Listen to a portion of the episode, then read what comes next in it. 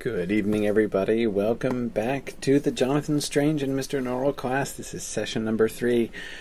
And my name is Corey Olsen, and I am uh, glad to be with you here today. Uh, it's fun to see. I was looking through uh, the attendee list today, and I saw a couple people who, whom I already saw earlier today uh, at uh, the event we had late this afternoon uh, with uh, our interview with Dr. Higgins, which was uh, which was really fun. Um, so welcome. Uh, let me start as I usually do with a couple announcements, um, just to remind you this, and this is the last time I'll be reminding you of this because we are mere days away from it. Um, that is Midmoot, our uh, conference in Baltimore, our regional conference. That's going to be this coming Saturday, October 3rd, uh, starting at 10 a.m. Um, so it's not too late to sign up. We have now about 70 people planning to come, uh, so it should be great. I'm really looking forward to that. Um, so I uh, I'll be I'll be getting on a plane pretty soon, head back down uh, back back down south towards uh, uh, my old uh, my old region uh, where that I moved away from relatively recently.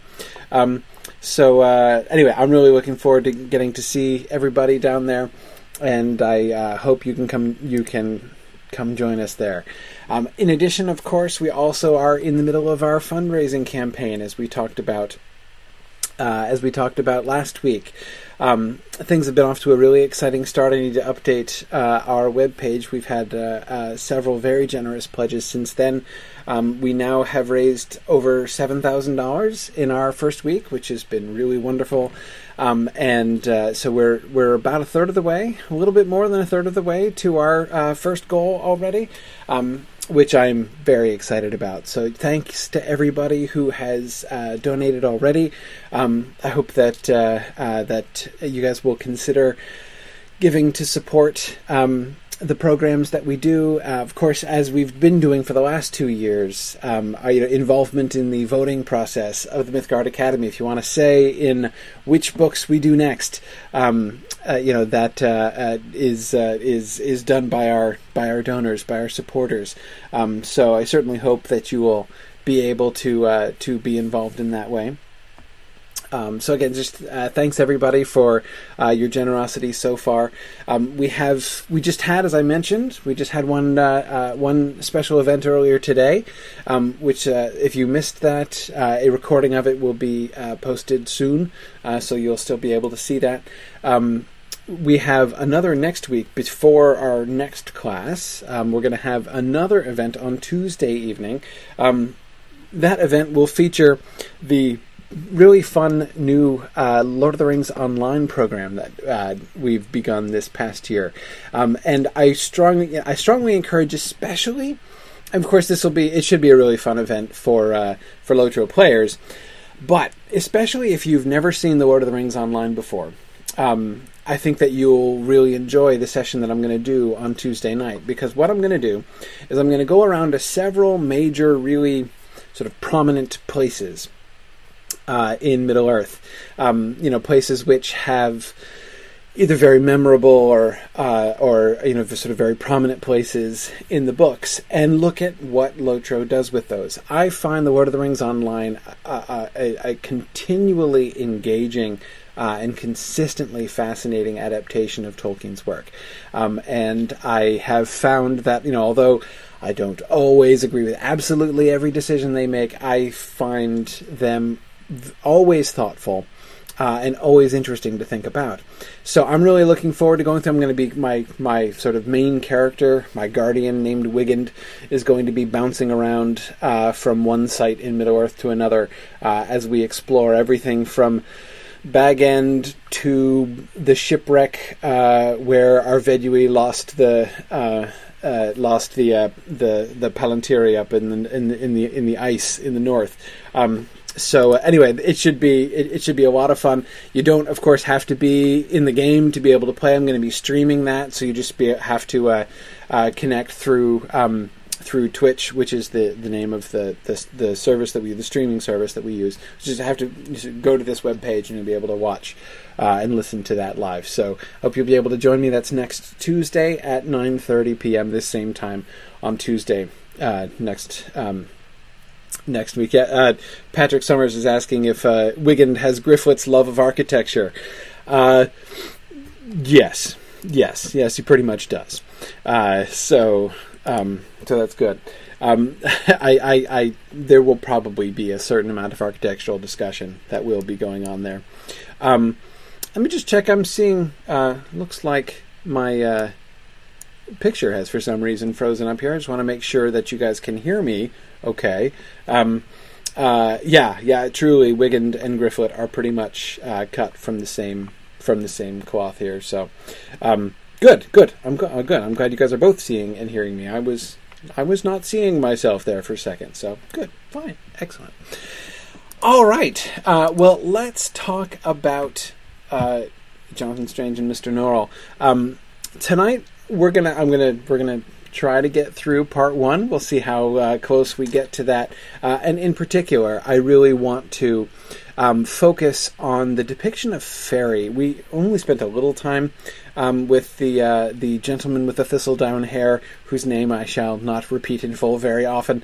Um, we didn't spend all that long with the fairy last time, and I want to look at the fairy a little bit more closely. And of course, this is the time in this last portion of part one when that fairy magic is beginning to encroach more and more directly um, on England um, and beginning to interact. And again, we're going to be coming back to that question that I've been asking what exactly is English magic and what makes it English magic? So um, I want to begin with Lady Pole. And in particular, this uh, first passage is taken from last week's reading, um, but it's a description of Lady Pole right after she is resurrected, right after she is returned to life. Because I find the depiction of Lady Pole um, to be uh, really important, I think. So, okay. Uh, this is when they're con- naturally concerned, right? She's just been dead, um, and she's only very recently been resurrected, and so they're all assuming that she should still be on bed rest, right? I don't know exactly what the normal prescription is for recently resurrected people, but they're, you know, they're definitely uh, winging it and kind of assuming that probably bed rest seems like a sensible thing, um, and she will have none of it, right? Exactly, Kristen. How is Lady Pole? That is the question we're, we're going to address here first. Oh, said she, I've never felt better in my life. I feel very strong and well, thank you. I have been out already this morning. I do not often walk. I rarely feel equal to exercise, but this morning I felt as if the house were a prison. I longed to be outside. Sir Walter looked very concerned. Was that wise? He turned to Mrs. Wintertowne. Was that well done? Right? He's not exactly rebuking his mother-in-law here, but it's pretty close. Right? How dare you let her leave the house and just go walking off? She, clearly, she's going to catch her death or something. Um, now, as always, I'd like you to be making observations as we go through, and here specifically, I would like you to focus on what do we learn about fairies and fairy magic. Because remember, though Mr. Norrell, of course, gets the credit, it is not Mr. Norrell who raised Lady Pole from the dead.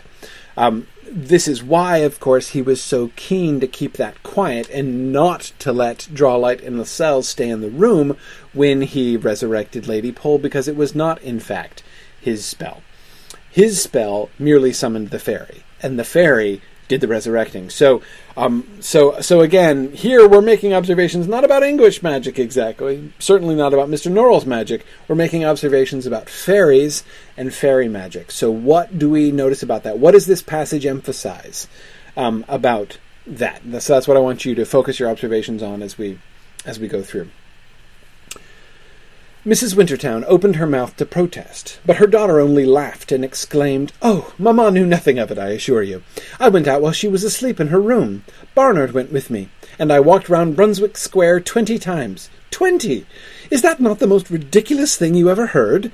But I was possessed of such a desire to walk. Indeed, I would have run, I think, if it were at all possible. But in London, you know. She laughed again. I wanted to go further, but Barnard would not let me. Barnard was in such a great was in a great flutter and worry lest I should faint away in the road. She would not let me go out of sight of the house. They stared at her. It was, apart from anything else, probably the longest speech Sir Walter had ever heard her utter. She was sitting very straight, with a bright eye and a blooming complexion, the very picture of health and beauty. She spoke so rapidly and with such expression, she looked so cheerful and was so exceedingly animated. It was as if Mr. Norrell had not only restored her to life, but twice or thrice the amount of life she had had before. Okay, what do we what do we get? This is our first sort of direct evidence of the effect of fairy magic, right? Um, good, yeah, John. Of course, we see uh, her prior illness completely gone, right? So uh, that little bout of death seemed to have been just a thing, right? That is to say, obviously, um, the very first initial observation that we should indeed make is to recall this is not just a woman who needed restoring to life, right? Um, okay, perhaps it seems a little bit odd to say, boy, death was only the beginning of her problems, right? But, um, but you know, it's a kind of thing. Remember how tricky fairies are, right? This comes up uh, in this passage. You've got to be careful when you how you word a uh, request that you make to a fairy because they are very likely to twist your words. Um, so.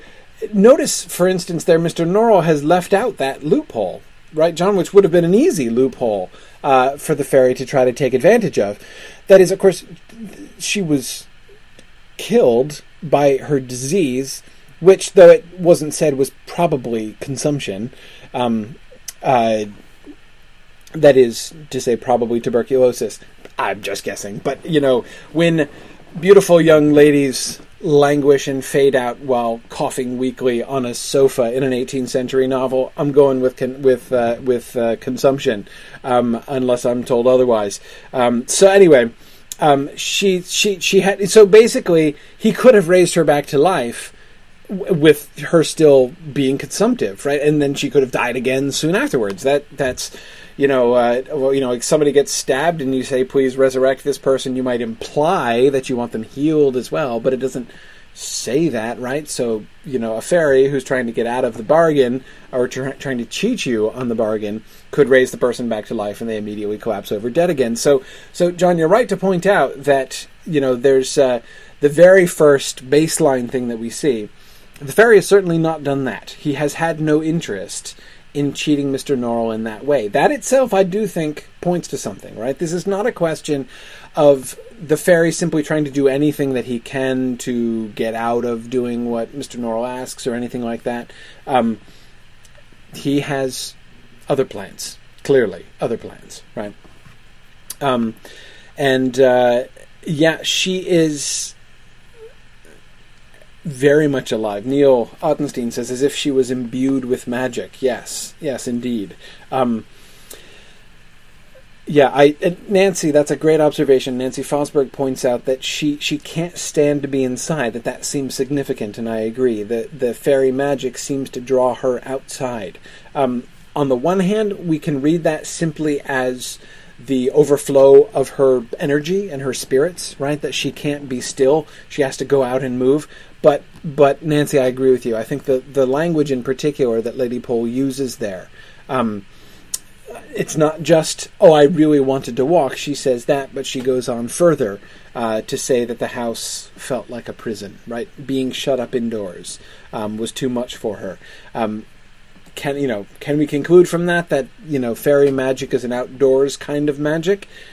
not by itself, but it certainly does seem does seem suggestive. Um, Claudia, very good point. Claudia Ellie says that uh, she, the the reference to her blooming complexion, a bit like the blooming of spring and a new life, absolutely, and and that language in particular, those descriptions of her complexion, that is a a that's very typical language for an 18th 19th century novel describing not only a beautiful woman, but a beautiful, quite young woman, which of course she is. Um, but that is the, the, full bloom. Bloom was a was a favorite word. Um, uh, those again, those of you who are Jane Austen fans might remember that uh, those uh, those those terrible lines at the beginning of Persuasion that uh, um, you know that that her bloom had faded, right? Because she's not she's not quite so young anymore. She's in her late twenties for crying out loud. But uh, anyway, so but but nevertheless, the, coming back to that description, it does really emphasize, and I agree, Claudia, in this context, uh, it does evoke that idea of spring and the, the beginning of life. Again, not just the restoration of life, right? Not just, okay, we'll go back where we were. It's uh, a dramatic reversal of where things were. It's not just death and the restoration of life, but death and the is like the beginning um, of new life.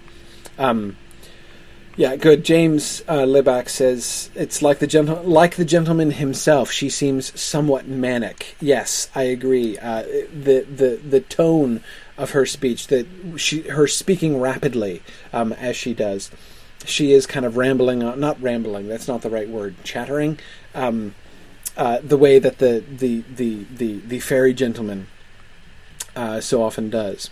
Um, yeah, good, good. Yeah, so Kay, uh, Kay Ben Abraham points out how fairy magic has granted her both that increase of vitality and also of restlessness, and that those two things both seem like an important, uh, unimportant, uh, uh, both important elements of her uh, of her condition. Yeah, good, good.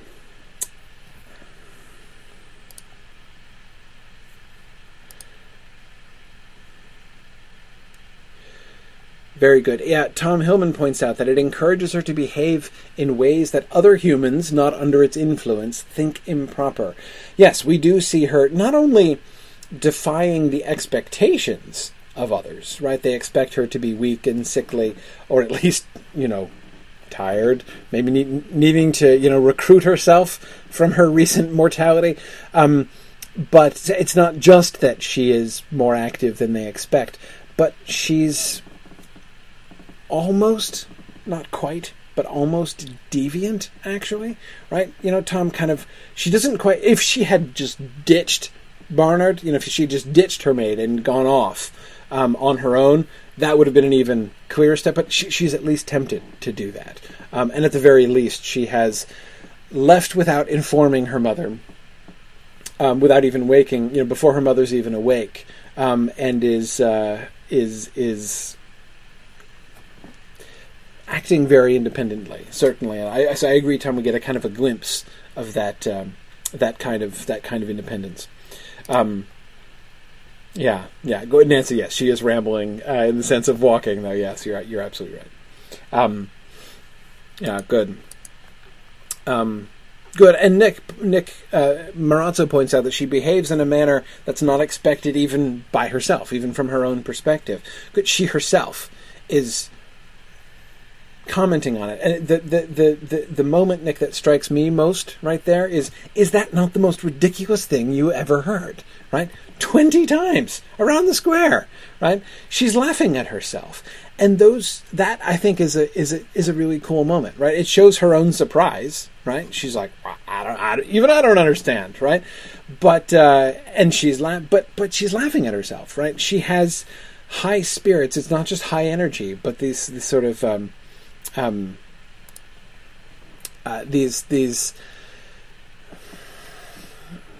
and uh, in in the time we would have called it um, would have called it high animal spirits uh, that she that she has both the energy and the playfulness. Um, and that you know and and again she has that sort of pers- enough perspective to laugh at herself as well. So this seems great right? I mean, two thumbs up for fairy magic so far. I mean, boy, there's there's there's resurrection and then there's resurrection, right? I mean, this is this is resurrection with top spin here. This is fantastic. Is wonderful. Um, let's look a little bit more at her description because, of course, we get a lot about her and how wonderful she is. Um, and we were looking, we were focusing in the last passage on the effects upon her of the magic, right? How she has changed, what her sort of symptoms are in the immediate aftermath of the magic. This is a little bit more about herself, personal, about who she is, which of course we didn't even know. Sir Walter Pole didn't know, right? I mean, she was the um, sort of vaguely pretty but weak and wasted and coughing rich girl on the sofa, right? That's he didn't really know her. He had pity on her and he needed her money. That's that was the extent of his relationship with her and now he finds that he's married to this woman. Like every other young lady of 19, Lady Pole was wild for dancing. She would dance every dance at a ball without once without ever once losing her breath, and was dismayed that everyone went away so soon. It is ridiculous to call such a half-hearted affair a ball, she told Sir Walter. We have had scarcely three hours dancing. And she marvelled, too, at the frailty of the other dancers. Poor things, I pity them.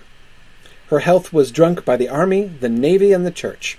Sir Walter Pole was regularly named the most fortunate man in the kingdom, and Sir Walter himself was quite of the same opinion. Miss Wintertowne, poor, pale, sick Miss Wintertowne, had excited his compassion, but Lady Pole, in, const- in a constant glow of extraordinary good health and happy spirits, was the object of his admiration. When she accidentally knocked the Secretary of War to the ground, he thought it was the best joke in the world, and spoke of it to everyone he met. He privately confided to Lady Winsell, his particular friend, that her ladyship was exactly the wife to suit him, so clever, so lively, so everything he could have wished for. He was particularly struck by her independent opinions, and we have, of course, uh, then he goes on to he's expanding on on her political views, right? How she thought that the uh, the ministers were completely wrong to try to uh, to ally themselves with Sweden, and instead they should be uh, moving into the peninsula uh, yeah, uh, which of which is exactly what the ministers we're told have decided not to do, but which of course we will discover later on they are in fact going to shift to do, and I don't know if they shifted their policy because of Lady Pole's recommendation or not. Um, but um, uh, but anyway, you know, so, so what do we learn about Lady Pole here? See, it's there are a couple things, right? On the one hand her love of dancing and her remarkable stamina both seem to be effects of the fairy magic.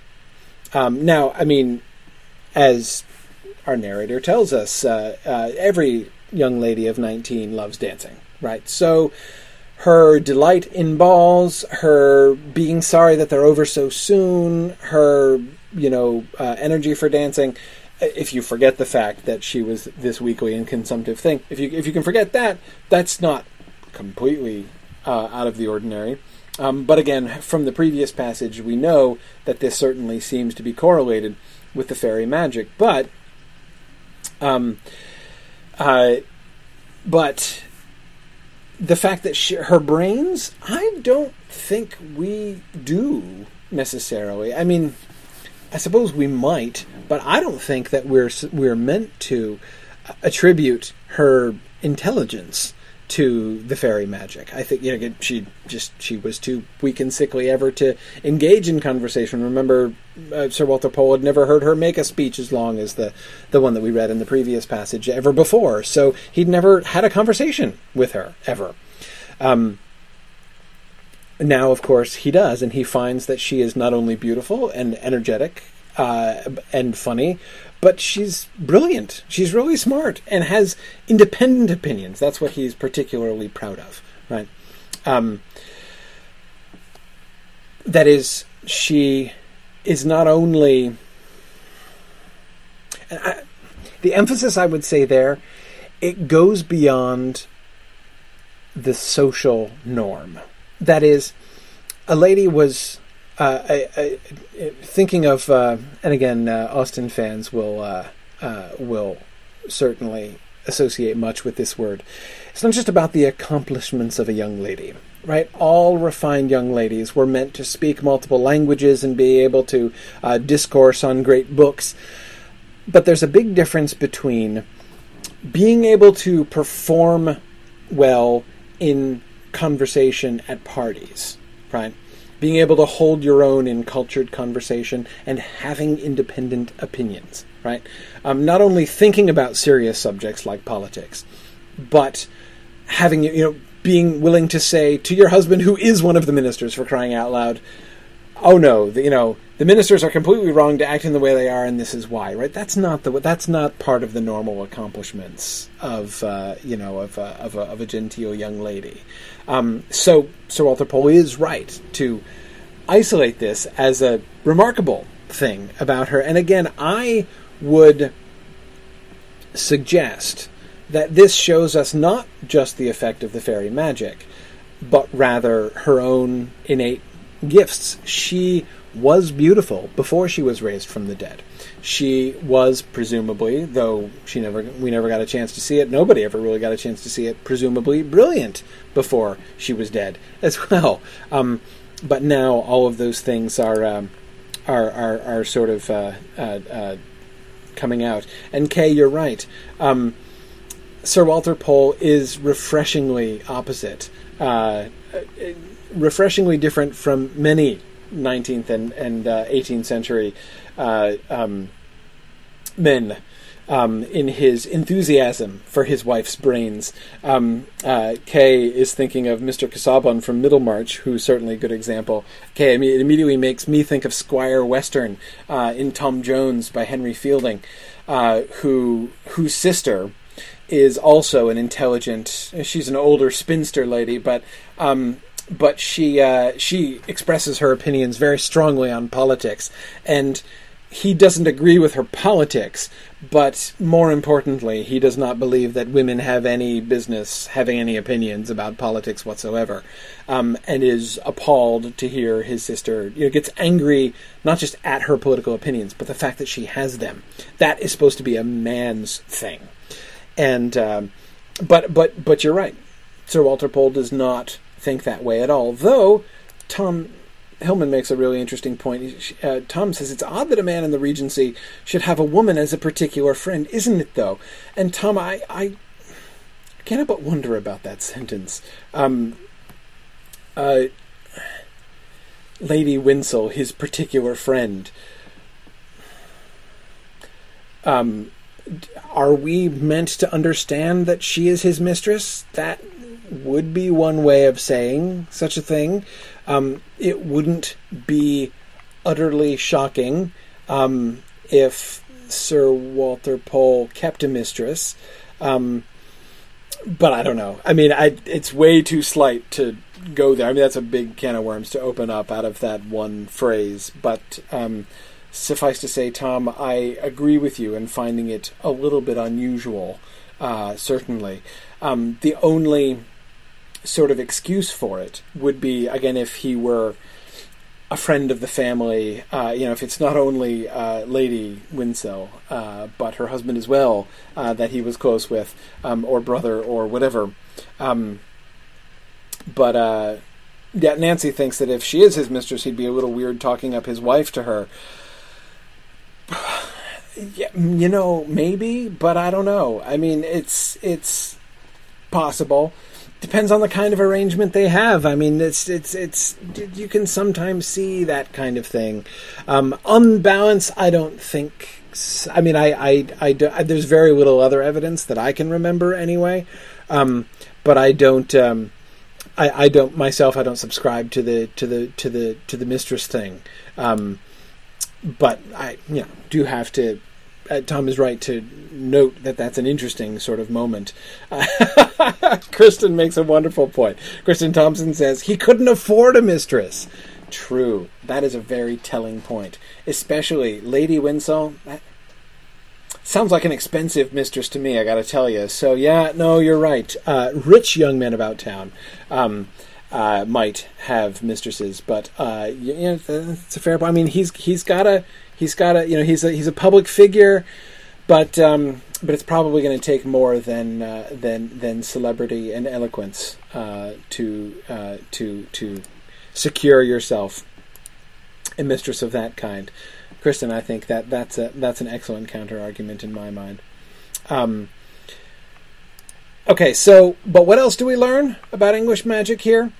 Notice, of course, as a couple of you certainly were pointing out when we were um, um, when we were when I was reading through it um, that there's some foreshadowing here, right? Um, it is ridiculous to call such a half-hearted affair a ball. We have scarcely had three hours dancing, and she marveled too at the frailty of the other dancers. Poor things, I pity them.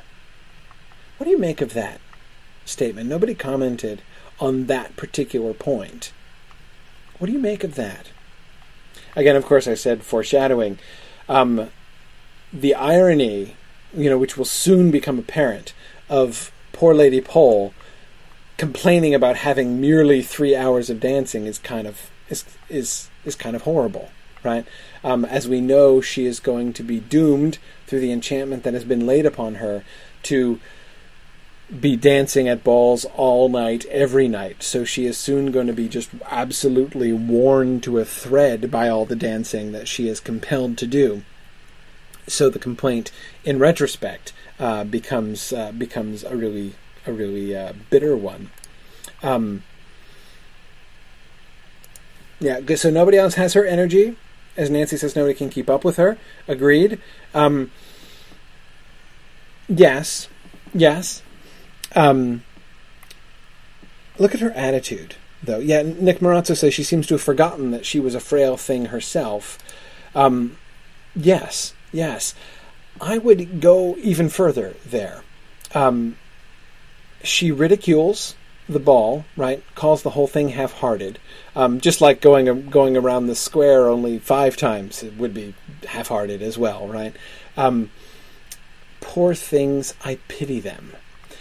Notice how she's already talking about the people as them, right? I mean, there's a distinction between her and them. Um, Rachel, that's what I was just thinking of too. Rickle says uh, she sounds, and Rickle, I think I'm getting your name wrong again.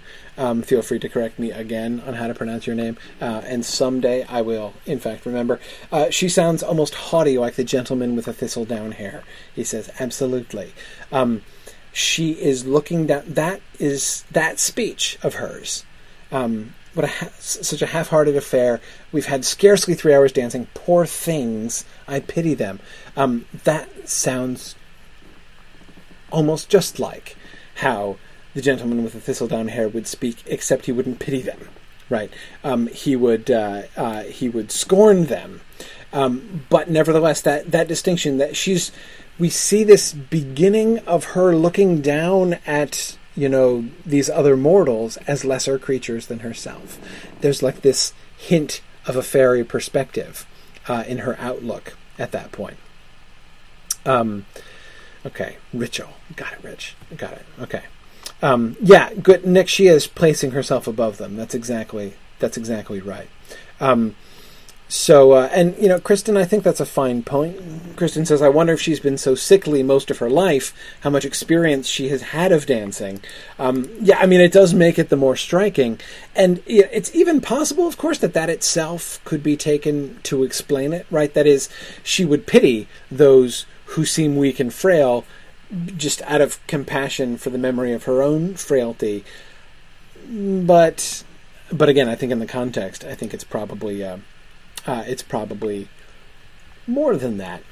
Um, and of course, you remember my reference there in the subtitle. Remember how the the uh, uh, the gentlemen of the Learned Society of York magicians were afraid they were going to be abducted by fairies, and uh, the uh, narrator somewhat somewhat uh, tartly pointed out that uh, a fairy would probably could probably find someone more captivating to to kidnap than a learned gentleman of the York Society. Um, but of course, what we see is this is the other ironic element. This is the other bitterly ironic element of all of this praise heaped upon Lady Pole, right? How Lady Pole is the desire of the whole town, and she is. Um, uh, and she, you know, and everybody thinks that Sir Walter is just the luckiest person in the world. And it's even if we didn't know that she had already been targeted by a fairy, that would be danger signs, right? Yeah, maybe maybe someone's going to snap her right up, right? Maybe in fact um, she is. Uh, on her way out, and that's of course exactly what we see. Of course, the other person who gets drawn in, right, who gets enchanted, who gets swept away in a slightly different way, but with very similar results into fairy, is Stephen Black, of course. Let's look at Stephen Black. This is our introduction to Stephen Black. Of course, in many households, there is a servant who, by virtue of his exceptional intelligence and abilities, is given authority beyond what is customary. But in Stephen's case, it was all the more extraordinary, since Stephen was a Negro. I say extraordinary, for it is not generally the, for is it not generally the case that a Negro servant is the least regarded person in a household, no matter how hard working he or she may be, no matter how clever? Yet somehow Stephen Black had found a way to thwart this universal principle. He had, it is true, certain natural advantages, a handsome face and a tall, well-made figure, It certainly did him no harm that his master was a politician who was pleased to advertise his liberal principles to the world by entrusting the management of his house and business to a black servant. The other servants were a little surprised to find they were under a black man, a sort of person that many of them had never seen before. Some were inclined to be indignant at first, and told each other that if he dared to give them an order, they would return him a very rude answer. But whatever their intentions, they discovered that when they were actually in Stephen's presence, they did nothing of the sort. His grave looks, air of authority, and reasonable instructions made it very natural to do whatever he told them. Okay. Let me back up a little bit and give a little bit of cultural context here. Um, there are a few important things that we need to understand in order to have the proper context for the Stephen Black questions. And here in, in particular, I want to talk about uh, the status of the slave trade and, in particular, the issue of slaves in England at this particular time. Um, two things in particular that I would point out. Um, one, there were very few Negroes. This was the, that and that this was the common word uh, in usage at the time. That is is exactly historically accurate to use that word. There were very few Negroes in England. Um, they were not unknown, but they were very few, and you can see that you know many of them had never even seen a black man before, um, as it is emphasized.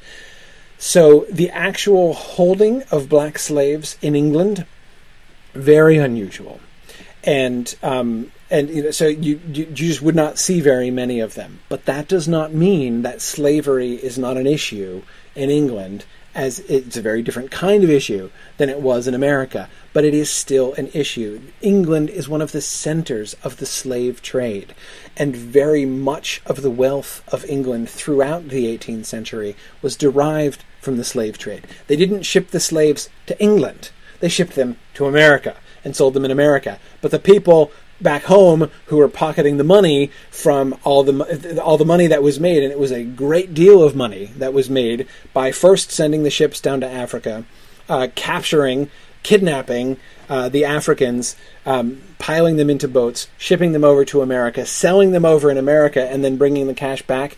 Um, that was a that was a, a, a, huge earner for a lot. It was a pretty significant chunk of the British economy a lot of the trade that was going on in the West Indies. Um, and those were Eng- major English holdings over there too. This, you know, you might think, well, this is post-American Revolution, right? So America is no longer an English holding at this point.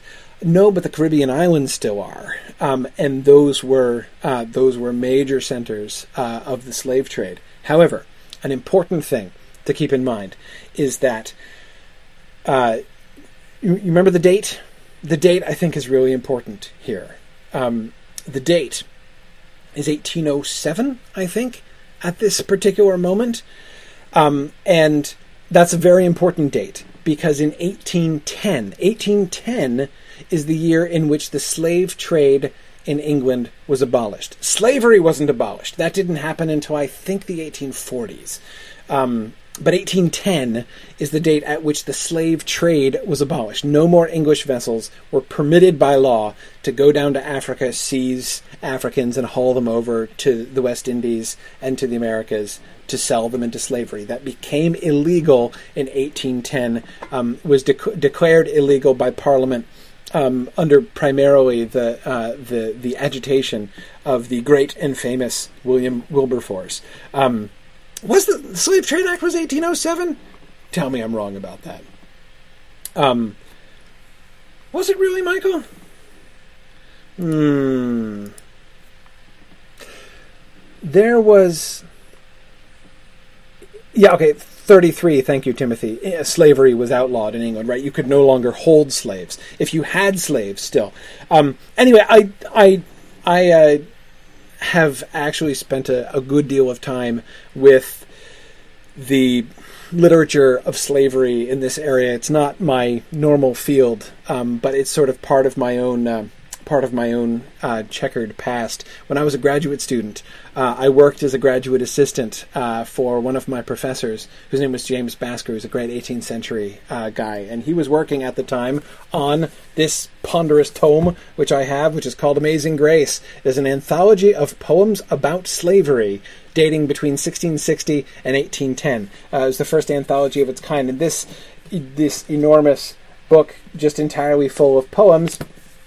Um, I spent like two and a half years of my life dredging through archives and reading through. I skimmed through the entire run of the Gentleman's Magazine and uh, uh, newspapers and everything else I could find, uh, looking for any scraps of verse related to slaves and slavery. Um, we, we we even found some some you know like uh, advertisements for uh, for runaway slaves, which were composed in verse. It was really interesting.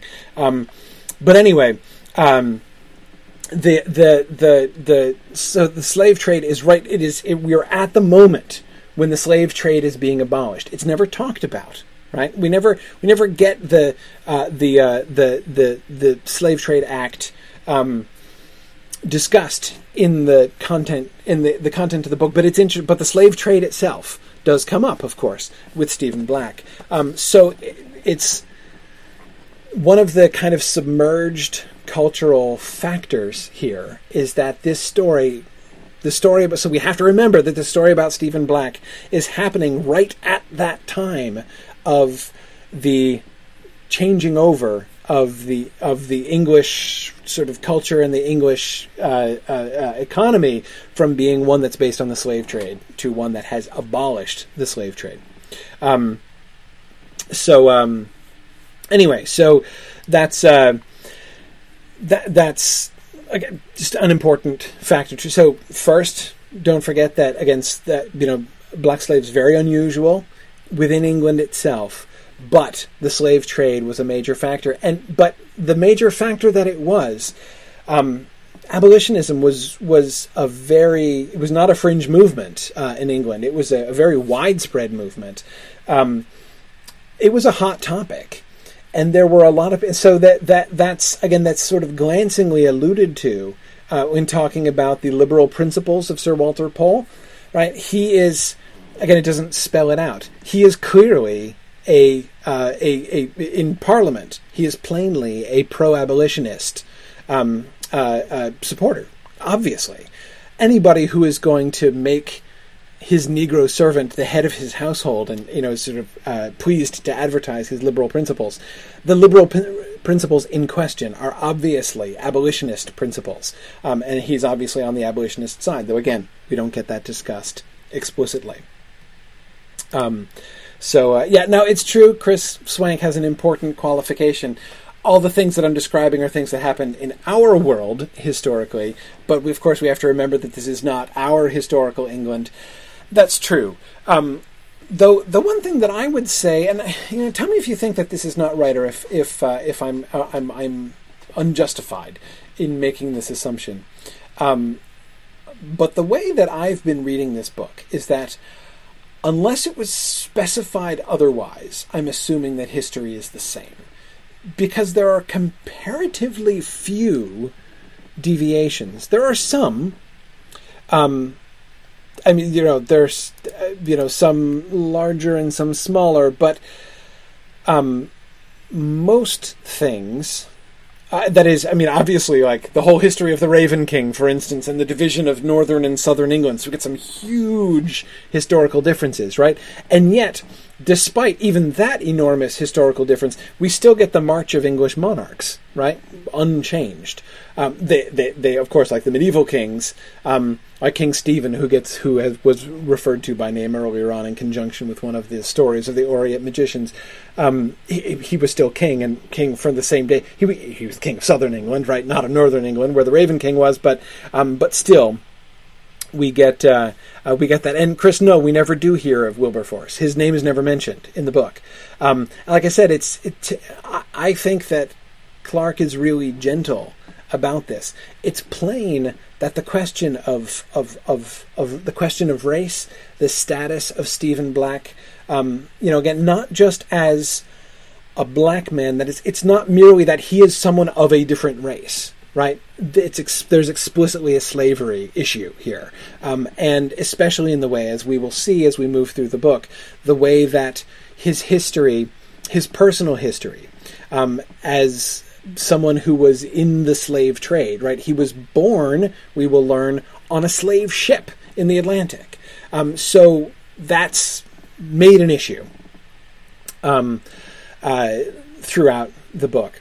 Um, so again, I, I find it really interesting that she she's gone there right at this particular moment in England, and yet she has not um, she has not uh, talked about it. Right? She she's just she just, the word I don't think the word abolition occurs once throughout the entire book. I don't remember the word abolition ever being uttered in the book, um, and yet. Um, uh, and yet there's Stephen, right? And this question is still is still very much there and very much open. And again, it's if you can think of other examples, because I'm I'm totally ready to be corrected on this. But again, when I read this, I you know she goes into so many details and includes so much history, which is accurate, um, or I should say, accurate. Is such a such a such a uh, weighted word, isn't it? I should say uh, which aligns so closely with the history that we know about of our world, um, that I assume it's identical, again, unless I'm informed otherwise. Um, yeah. Um, Michael Chaskowski asks, uh, could Clarke be trying to mimic Austen in this? Perhaps. I mean, I wouldn't mimic. I think is too strong. I mean, it's true. Austen doesn't talk about it either. Um, you may remember there's one um, one of Jane Austen's books in which slavery does come up very indirectly, and that is Mansfield Park. Um, because the the the sort of the main families holdings, their money comes from their holdings in the West Indies, and they're having some serious financial problems with their holdings in the West Indies, uh, and the whole issue of um, of slavery and emanci- and you know abolition and uh, that like he's got to go over there to see because it sounds like they're having problems with their with their slaves. That's at least one uh, pretty. Um, uh, at least I find that reading pretty compelling um, of those passages in uh, Mansfield Park. But you're right, Michael, that Austen skirts widely uh, around that. And yes, yes, Nancy, Fanny has a strong opinion, but we're not told what it is. Yeah, I, Fanny is clearly an abolitionist. I say clearly. I think she's pretty clearly an abolitionist. Um, and I say that with the more confidence in that there is a uh, an enormously strong in England in this time. There's an enormously strong correlation between uh, uh, devout Christian principles and abolitionism. Abolition was a dominantly Christian movement, evangelical movement primarily uh, in England at this time. Um, the more outspoken you are as a Christian, the more likely you are to be outspoken as an abolitionist. That's that was uh, that was very much a thing in this period um, in uh, in in English history. So yeah, um, I think that that's uh, so. Yeah, Fanny Fanny Price totally an abolitionist, and yet, as you say, Austen doesn't actually mention it. Doesn't actually go there. Um, yeah, yeah. Um, okay. Anyway, sorry, I'm now, I'm now getting a little bit distracted here. Um, but again, I, but I do think it is I do think it is interesting. And again, I, I, I cannot I cannot consider those these dates a coincidence. Um, we are right here in the middle of this time, and you know, I uh, I mean, of course, you can uh, see my cunning usage of the word emancipation in the title of this, which of course I I mean, of course, quite literally as I've put it. Um, but of course also fully intend the uh, the the repercussions with connection to slavery, because of course Stephen Black, um, Stephen Black is the one place where this theme does break through the surface. Again, we have one of the major social questions of the time. The abolitionist movement and the war with the French are the two big things happening in England. Okay, the madness of the king, maybe, but people are kind of used to that by now. Uh, so, but, but anyway, um, it's one of the major things happening in England right now, and it's not really mentioned. But Stephen Black is kind of the channel uh, for that. And isn't it interesting that at this particular moment, what we get happening in this story, at the same time that silently in the background, uh, England is you know being rocked with abolitionist, um, uh, you know, sort of conflict and and uh, debate. The gentleman with the thistledown hair is taking a particular and very generous interest in Stephen Black. Um, now, you'll remember what uh, right after this passage that uh, I had just read about the, the, the air of authority that Stephen Black has. Remember the rumor that begins to be circulated by the other ser- servants? Um, they begin to circulate the rumor that Stephen Black is royalty in Africa, right? That he was an, an African prince who was taken away from his land, and uh, and so it's the, the, the natural air of authority that he has because he is a king in his own land, or you know, the heir to a king in his own land, um, that gives him this, you know, this in, sort of intangible air of authority that people obey automatically. Um, that, of course, was a uh, um, that was a, a popular sort of idea. It goes way back uh, to the Middle Ages. That is that there's just something fundamentally different um, about kings uh, you may uh, uh, uh, Shakespeare fans may remember that that's the that's the line that Falstaff uses when he's trying to explain to Prince Hal why he didn't why he ran away uh, in, a, in in such a shameful and cowardly fashion when Hal ambushed him. Is that instinctively he just knew uh, that the person before him was royalty and deserving of, of, his respect, even though he didn't know who it was. So uh, his his noble nature led him to flee that is the same idea that, that that concept you know that Falstaff is you know that Shakespeare is joking about with Falstaff uh, in in Henry IV is um, is the same idea that the servants are sort of evoking here with the natural air of authority that Stephen has. So Stephen, he so Lady Pole and Stephen have several things in common, right? They're both gorgeous. They're both smart. They both have this there's something about there's something about them right? There's something attractive about them. Um, krista i was being sarcastic about falstaff. Was claiming to be noble. Of course i'm not calling falstaff noble. Um, but uh, and they're also michael as you point out minorities lacking power yes yes indeed um, a, a, the the the the woman the young woman and the negro servant are both uh, uh, both of them in socially marginalized positions in that way. And here is the gentleman with the thistledown hair, right? And his interest in them seems to be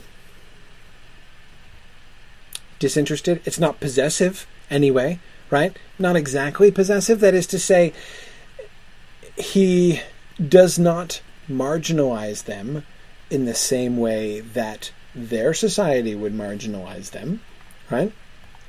Um, it's. Um, I mean, that's an interesting thing by itself. And it's something I want to consider, especially with Stephen Black. Um, we get.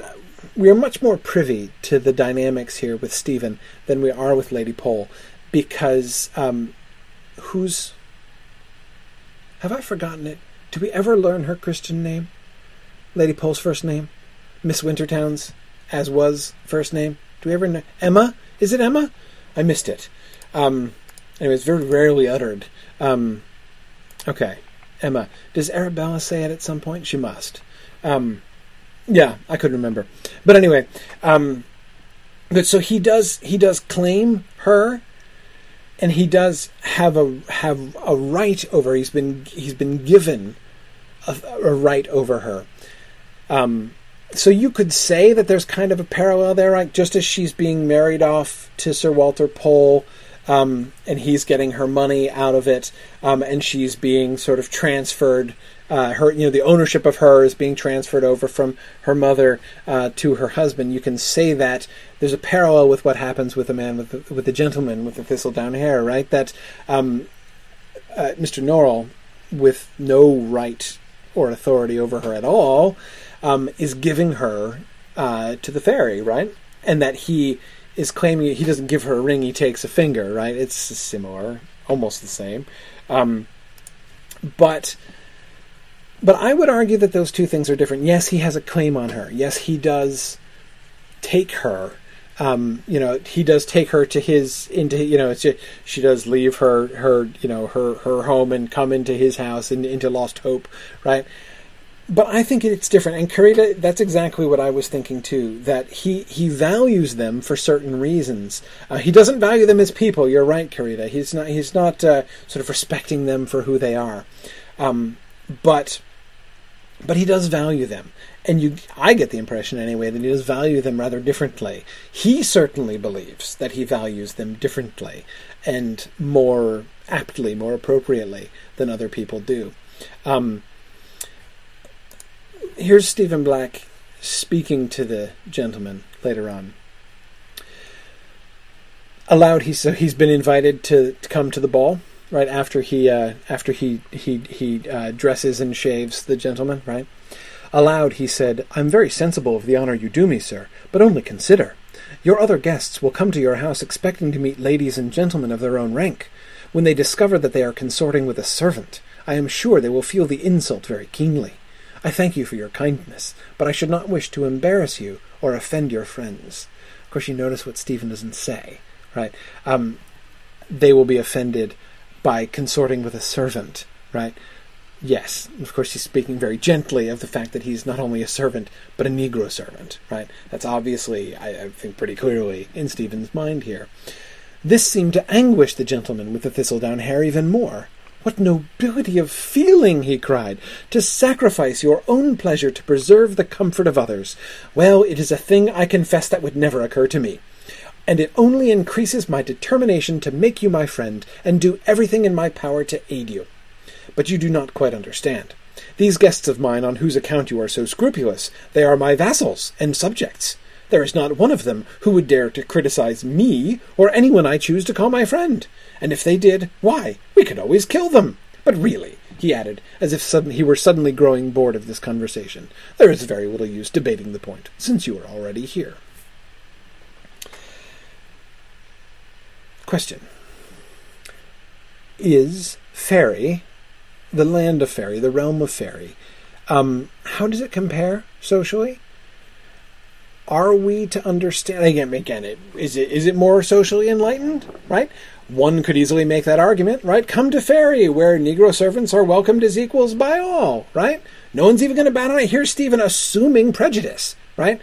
They're going to take one look at me and they're going to be offended, right? That's the assumption that he brings to it from long experience. And the gentleman dismisses it, right? So, no problems, right? Clearly, the court of the gentleman with the thistledown hair must be a more socially enlightened place than England. And Lady Pole will get her true appreciation there as well, right? Um,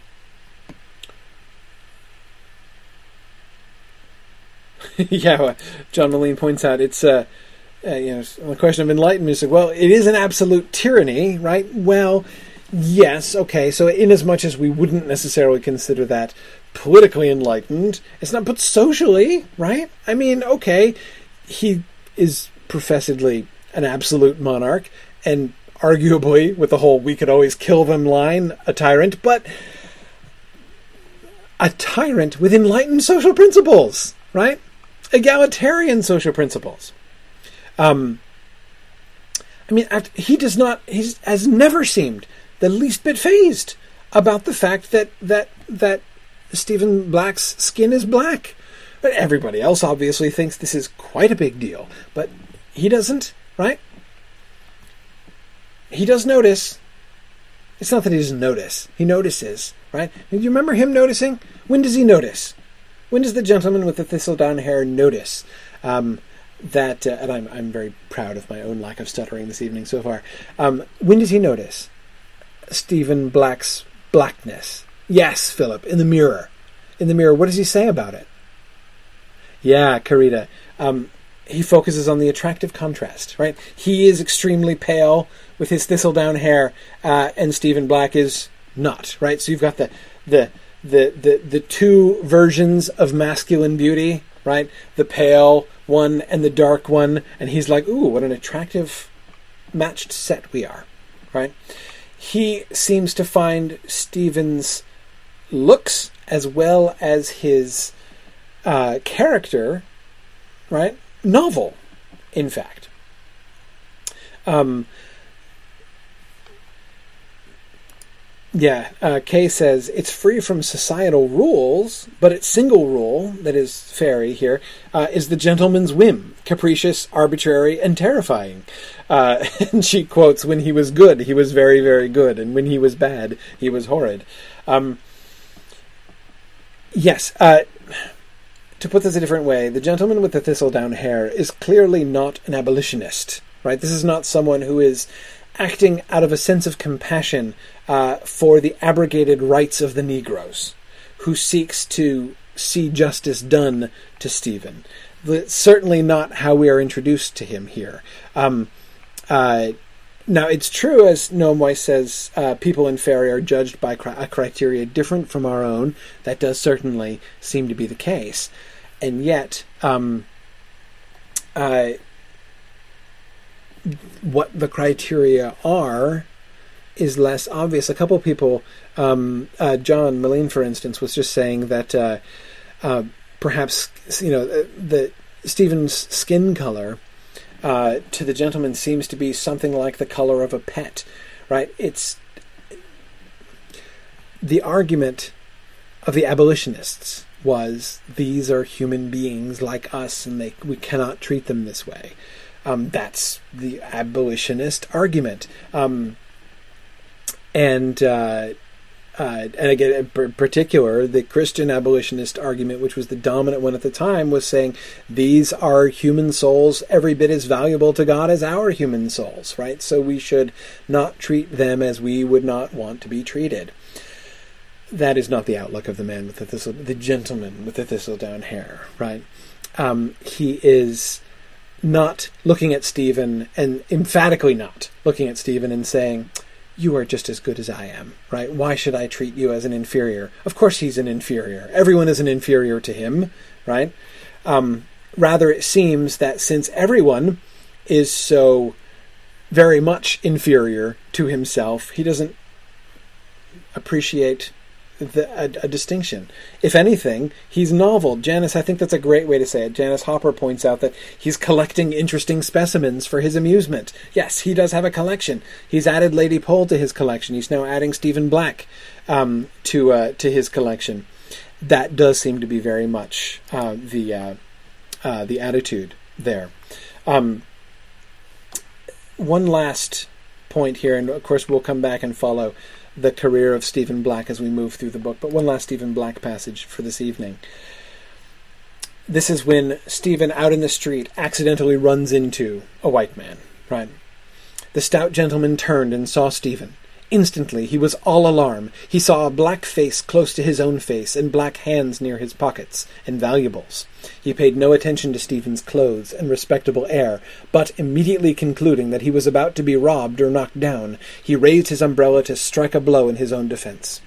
It was the moment Stephen had dreaded all his life. He, he supposed that constables would be called, and he would be dragged before the magistrates, and it was probable that even the patronage and friendship of Sir Walter Pole would not save him. Would an English jury be able to conceive of a black man who did not steal and lie? A black man who was a respectable person? It did not seem very likely. Yet now that his fate had come upon him, Stephen found he did not care very much about it, and he watched events unfold as if he were watching a play through thick glass or a scene at the bottom of a pond. The stout gentleman opened his eyes wide in fright, anger, and indignation. He opened his mouth wide to begin accusing Stephen, but in that moment he began to change. His body became the trunk of a tree. He suddenly sprouted arms in all directions, and all the arms became branches. His face became a bowl, and he shot up twenty feet. Where his hat and umbrella had been, there was a thick crown of ivy. An oak tree in Piccadilly, thought Stephen, not much interested. That is unusual.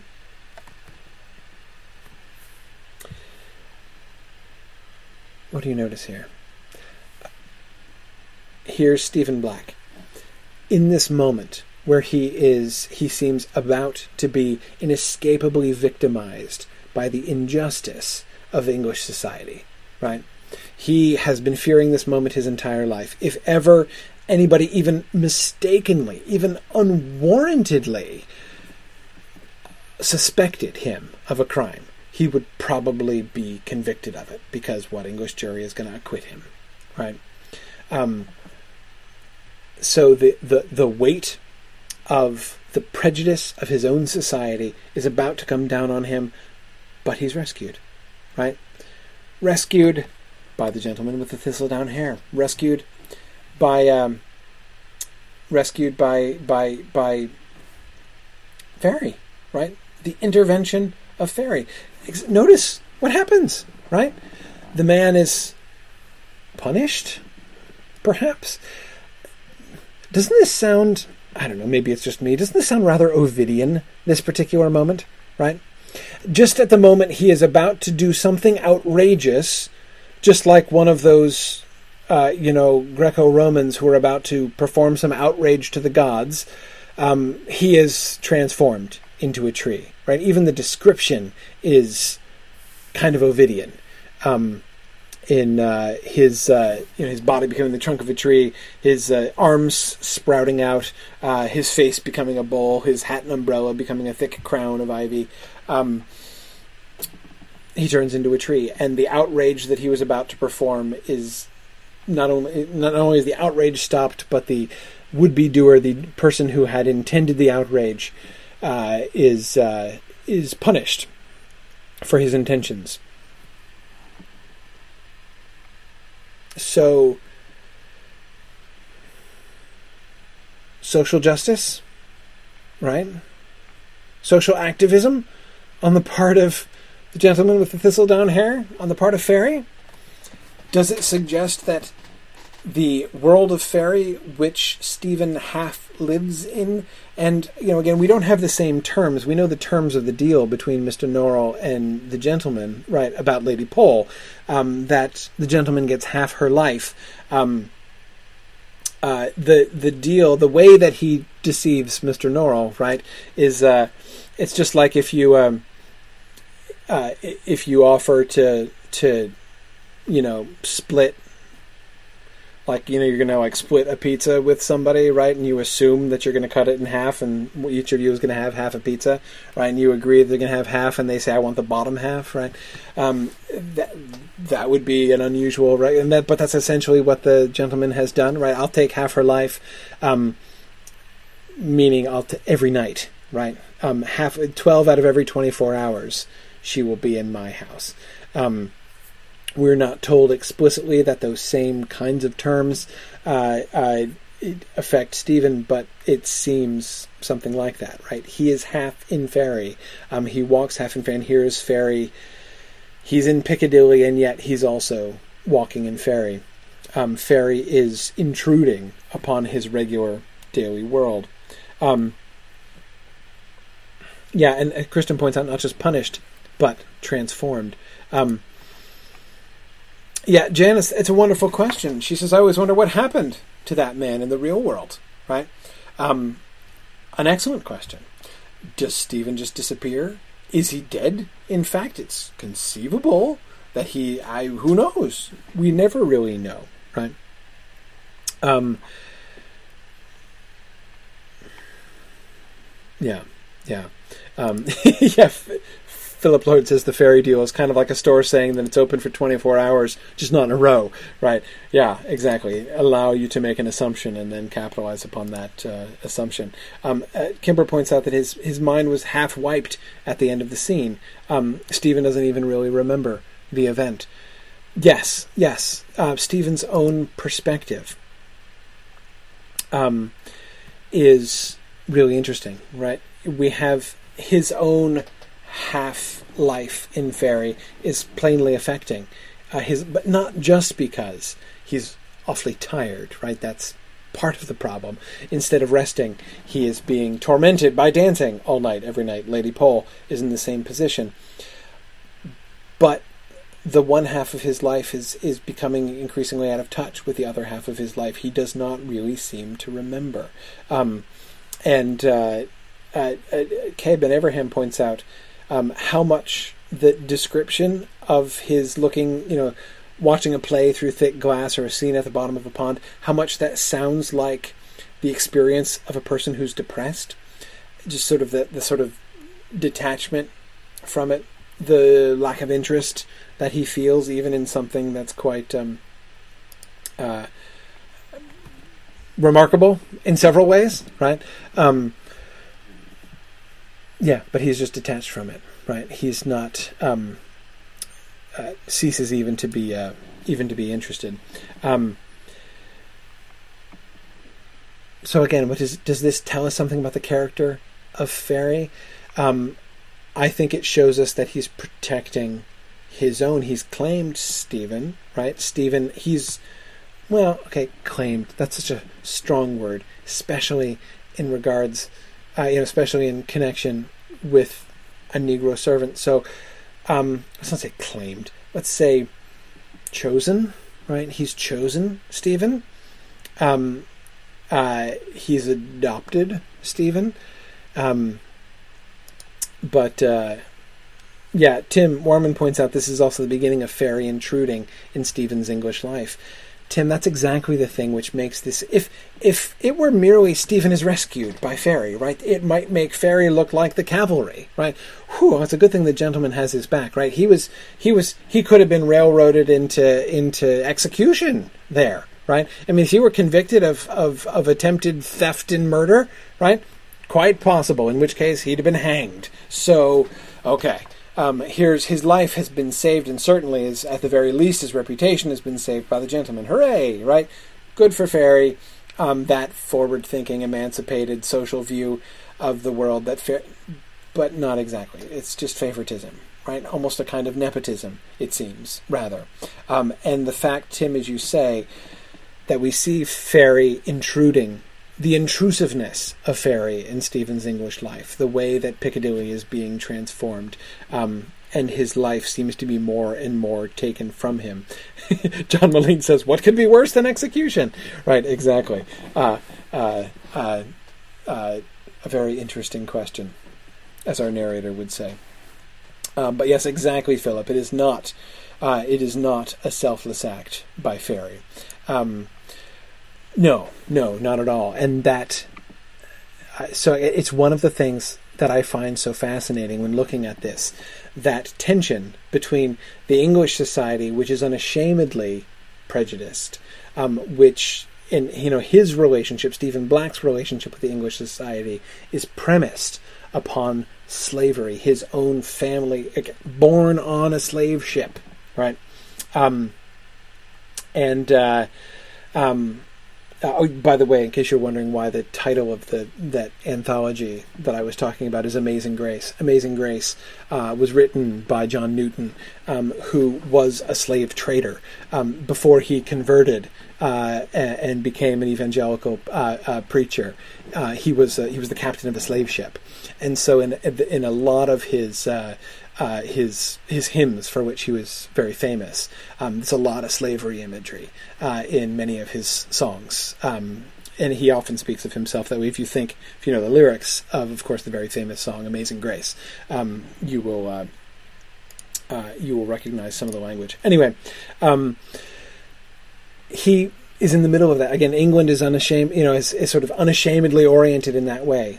So what about fairy, right? It's not we don't get a really simplistic black and white affair, right? Instead, it's much more complicated um, than that. There's a lot more. Um, there's a lot more tension than that. Um, and I, anyway, find that really interesting. Uh, a few more points on fairy. I'm going to go a little quicker. I promise. I'm going to go a little quicker on these next couple. Um, these are the uh, the 24 gold uh, guineas, which show up uh, in uh, Mrs. Brandy's shop. A heap of shining guineas was lying there. Mrs. Brandy picked up one of the coins and examined it. It was as if she held a ball of soft yellow light with a coin at the bottom of it. The light was odd. It made Mrs. Brandy, John, and Toby look quite unlike themselves. Mrs. Brandy appeared proud and haughty. John looked sly and deceitful, and Toby wore an expression of great ferocity. Needless to say, all of these were quite foreign to their characters. But stranger still was the transformation that the light worked upon the dozens of small mahogany drawers that formed one wall of the shop. Upon other evenings, the gilt lettering upon the drawers proclaimed the contents to be such as mace blades, mustard unhusked, nutmegs, ground fennel, bay leaves, pepper of Jamaica, essence of ginger, caraway, peppercorns, and vinegar, and all the other stock of a fashionable and prosperous grocery business. But now the words appeared to read mercy deserved, mercy undeserved, nightmares, good fortune, bad fortune, persecution by families, ingratitude of children, confusion, perspicacity, and veracity. It was as well that none of them noticed this odd change. Mrs. Brandy would have been most distressed by it had she known. She would not have had the least notion what to charge for these new commodities. Um, I love that last line. What is the light of the fairy gold doing? We get these two different examples, right? What it does to the faces of the people and what it does to the labels on the drawers. What does this passage show us about fairy and about its nature? Now, with the faces of the people, right? Um, I know when I was uh, when I first read it, I was tempted to think perhaps this shows what they really are, right? And that we're supposed to take that line, that uh, that sentence as you know, the needless to say sentence. We're supposed to take that as sarcasm, right? Um, needless to say, oh, oh, all of these are quite foreign to their characters, right? Um, but I don't think so. I mean, John, you're right. We don't really know them well enough to conclude absolutely certain, certainly. But it doesn't seem at all likely, right? There are a few things that we know about Mrs. Brandy, right? But the prominent, the predominant thing, the most important thing that we know about Mrs. Brandy is that she's in love with Stephen Black, um, and she is wooing Stephen Black, uh, and she seems to want to marry uh, Mr. You know Stephen Black. It is quite difficult for me to believe that a wealthy widow um, who has set her heart on marrying a black man against, I mean, all kinds of social taboos. Uh, that would be a remarkable marriage for Mrs. Brandy to make. Impossible for me to believe that her true nature is proud and haughty under those circumstances. I, I cannot. Th- somebody who's truly proud and haughty would not go there. Clearly wouldn't go there. So I, I, I have to think that the narrator is being sincere in saying what is revealed, what is suggested about them, is in fact quite foreign to their characters. Um, but what about the commodities? What does the list of commodities tell us about fairy? If we're to understand the transformation of the labels of these standard grocery items to these other labels, right? These other commodities. Um, are we to understand that this is it's like a fairy version of this store, right? We're seeing um, that would be one way to understand it. That the light, it's not that the light is revealing the truth of what is really there. I don't think we're supposed to correlate these and be like, okay, so nutmegs are nightmares, right? Okay, so nightmare and nutmeg. I, I don't think so. Um, I mean, we notice how we do have uh, um, the correlation in the letters, right? Nutmegs and nightmares, ground fennel and good fortune. Um, you know, so there's there's some there's some correlation there, but I, again, I'm not. I don't think he's making any point about fennel. Uh, exactly. Um, yeah, exactly, John. The deeper truth thing doesn't doesn't really work for the drawers. Um, uh, so, what is it then? What exactly is happening? Again, I think what we're seeing here is it's like a fairy version of the store, right? Um, Mrs. Brandy is not proud and haughty, but a fairy who is distributing commodities in fairy, right? Um, the fairy parallel of Mrs. Brandy would be proud and haughty, um, and her two servants would be likely to be sly and deceitful and of great ferocity, perhaps. In any case, howsoever that might be with regards to the people running the shop, uh, the commodities would seem to be things that are in the um, in the power of fairies to distribute. She might distribute spices to people. A fairy would distribute nightmares, mercy, undeserved or deserved, persecution by families. These are things they can arrange. They can make these things happen. The ingratitude of children, confusion, veracity, perspica- They can confer both deserved and undeserved mercy. They can confer both confusion and perspicacity. Right? It's they. It's not to say that everything they do is bad. Could be any way, right? Good fortune and bad fortune. Both of them are in are are commodities that are available from fairy. Um, yeah, Nancy's wondering what these things do cost. Yeah, they probably have a cost, right? After all, the gentleman bargains with Mr. Norrell, right, for his magic. Um, there is so again, one of the implications that we get is that in fairy, these commodities are in fact for sale, right? These are things you can get. These are things a that fairies have uh, power over, and b things that can be bought. Um, so that I think is to me that's one of the primary take homes that I get uh, from this passage, and which really informs um, uh, my view of fairy. This is the gentleman talking to Stephen at his club, and um, his description of London back in the good old days, you know, when he was in charge. I may as well tell you, he said, speaking in a highly confidential manner, that this city has not the hundredth part of its former splendor. I have been gravely disappointed since my return. Once upon a time, to look upon London was to look upon a forest of towers and pinnacles and spires. The many-coloured flags and banners that flew from each and every one dazzled the eye.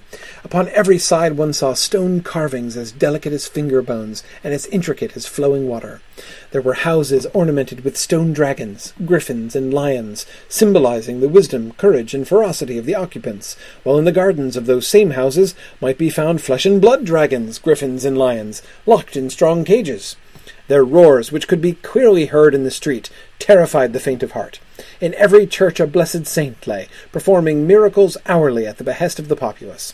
Each saint was confined within an ivory casket, which was secreted in a jewel studded coffin, which in turn was displayed in a magnificent shrine of gold and silver that shone night and day with the light of a thousand wax candles. Every day there was a splendid procession to celebrate one or other of these blessed saints, and London's fame passed from world to world. Of course, in those days, the citizens of London were wont to come to me for advice about the construction of their churches, the arrangement of their gardens, the decoration of their houses. If they were properly respectful in their petitions, I would generally give them good counsel. Oh, yes.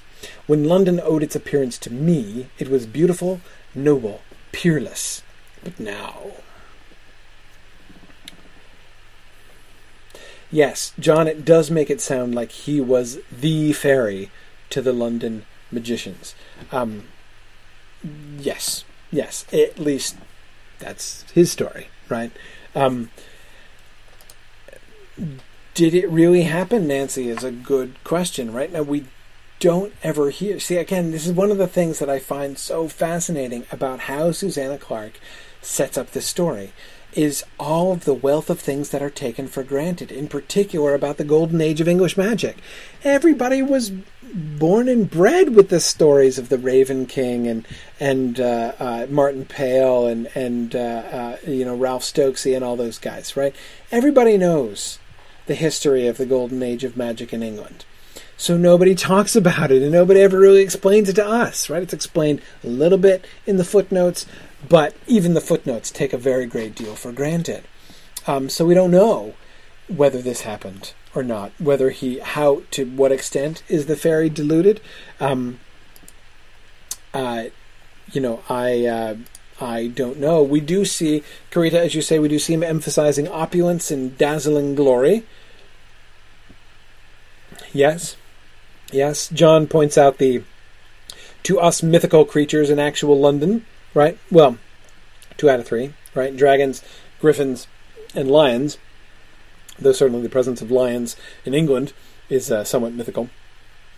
But uh, but yeah, we don't know um, exactly. It's, you know, John asks if he's a reliable or un- unreliable narrator. We don't know how reliable he is. We can see what he values. What does he value? What does he look for in people? What does he admire in people? Beauty, absolutely. What else? What else besides beauty? Youth, yes. Yes.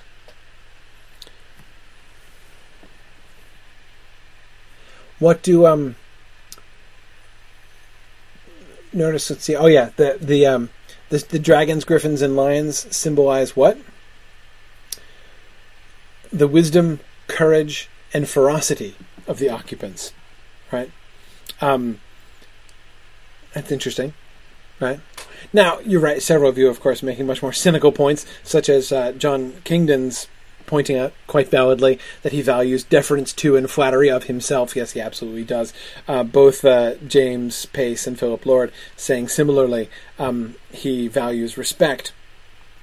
But um, uh, oh, Kimber Nelson is asking why are the saints in boxes? They're dead, presumably. Um, it's the, the, relics of dead saints uh, that are doing the business there. Um, but um,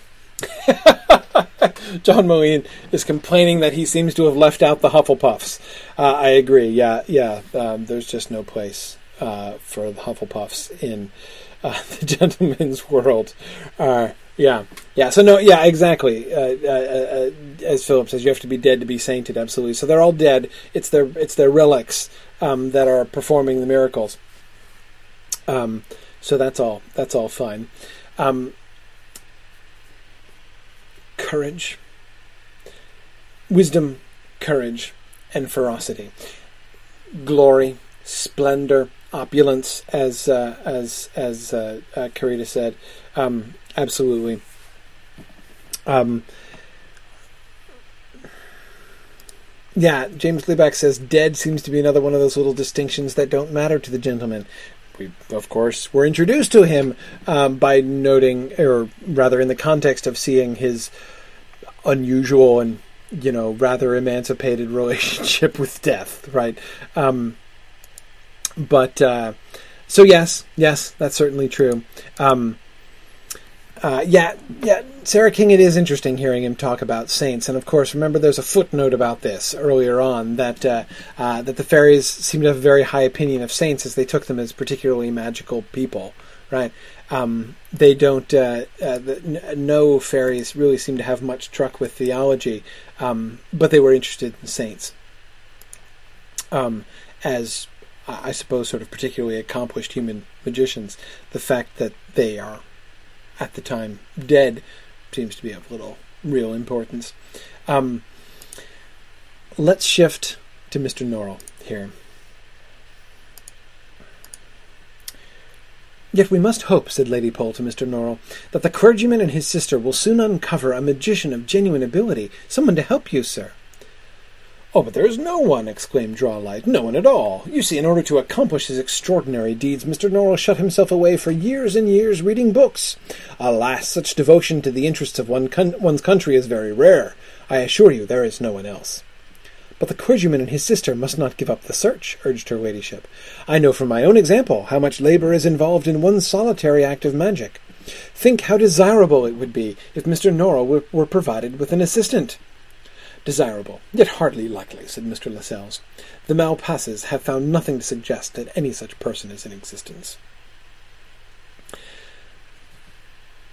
Two things here. Right, first, um, the broad point, which we see coming up at several points, even more forcibly um, when the ministers and even the king are desirous that uh, Mr. Norrell should set up a school for the training of more magicians, right? And he has to uh, he has to find a way to scuttle that idea. Um, Mr. Norrell, the great restorer of English magic, is very actively interested that nobody else become a magician. However, um, the other thing that I would point out here, because it strikes me as really important, I think it's very easy to oversimplify Mr. Norrell's character. We talked about this a little bit last time, but I think this is a really fun example. The objections, the response to Lady Pole here is given immediately by Drawlight and Lascelles, right? We know their unscrupulous reasons for making this argument, right? they want to maintain the monopoly. It is in their interest to maintain the monopoly on magic of Mr. Norrell because they have monopolized, you know, the the sort of the inner path to Mr. Norrell, right? They profit from everything Mr. Norrell profits by. Their stock rises as Mr. Norrell's stock rises, so they are invested in that. In maintaining his monopoly, so as to in, improve the benefits of their own. What's Mr. Norrell's reasoning. I he does they both of them, Drawlight and Lascelles, do seem to be speaking for Mr. Norrell here. That is, he would agree with them that it's just both undesirable and really, really quite impossible. Um, but are his reasons the same? Are we? F- would it be fair to say that Mr. Norrell, Drawlight, and Lascelles are all kind of coming from the same direction, have the same fundamental reasons? I don't think so. I don't think so. And it's to me the uh, it's to me the most conspicuous thing here that his answer, his response to Lady Pole is given by his unscrupulous assistants, right? and their transparent self-interestedness um, is uh, is is very plain, and we're like invited to lump Mr. Norrell in there. But again, I don't think that's exactly the case. So let's try to ferret this out a little bit. Um, here is a couple passages from Mr. Norrell's conversation with the gentleman with thistledown hair when he calls him back up again and takes him to task for what he has done with Lady Pole. Um, this is, uh, of course, the gentleman is uh, is asking, well, you know, if you're really worried about Lady Pole, Right, we could probably make some arrangement. Oh, as to that, said Mr. Norrell scornfully, I do not care one way or the other. What is the fate of one young woman compared to the success of English magic? No, it is her husband that concerns me, the man for whom I did all this. He is brought quite low by your treachery. Supposing he should not recover, supposing he were to resign from the government, I might never find another ally so willing to help me. I shall certainly never again have a minister so much in my debt. Her husband, is it? Well, then I shall raise him up to some lofty position. I shall make him so much greater than anything he could achieve by his own efforts. He shall be Prime Minister, or Emperor of Great Britain, perhaps. Will that suit you? No, no, cried Mr. Norrell. You do not understand. I merely want him to be pleased with me, and to talk to the other ministers, and to persuade them of the great good that my magic can do the country. What does he want? What do we see about Mr. Norrell here? What motivates him exactly? Yes, Nancy, we do see the sort of general ignorance of the fairy about English politics. Um,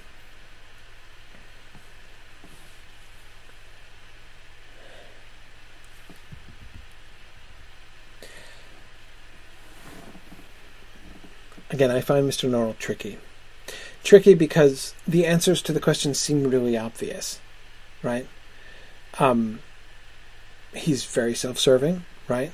His goal is self-promotion. Sharon, as you say, I, I agree with that. But in what sense, right? I, Lascelles and and Drawlight see advantage to themselves in this, right? Is it the same that he wants? I don't really think so, right? Um, certainly not, I would say. Certainly not. What is he after? He is clearly wanting to promote the return of English magic. Why? Why? For the good of his country. Really? Why? That seems to be a mean to it. Is he really just concerned about England? He seems like the service of his country seems to be a means to an end, right? If he can make himself indispensable to the ministers, to the government, then he will get what he wants, which is the sort of official monopoly over English uh, magic. Remember the proposals that he brought with him to his first meeting with Sir Walter Pole, right? Uh, was his list of regulations about English magic, right? Um, so he is wanting to promote English magic. He's wanting to regulate it. Why? Why? Yeah, uh, Kevin, good. Kevin Ulrich says, I think Mr. Norrell has a sincere, misguided belief that he's working for the greater good. Yes. Yeah, I agree. He does seem to really believe that. But the greater good in what sense is really hard to define. Is he trying to benefit people? He expresses himself totally uncaring about people, right? He's not trying to benefit people. Why does he want to regulate English magic so much? Is it out of a pure, disinterested desire to protect people from wicked fairies? He talks like that sometimes, or seems to suggest that, but yet he doesn't care about people. He's totally willing to sacrifice people for this for this cause of magic. So therefore, he can hardly be understood to be promoting the cause of magic in order to help people, right? Or I mean, maybe he's twisted himself around into that kind of a viewpoint, but it seems hard to maintain. In which case, then what is it? Again, it's about his own position. Is he simply desirous? Is he, does he simply seek flattery to the same extent, uh, and even in similar, okay, not in similar ways because he's not physically vain of his appearance, but um, does he merely seek flattery like the gentleman with the thistledown hair does? Um, again, I don't think in exactly the same way. Um, but uh,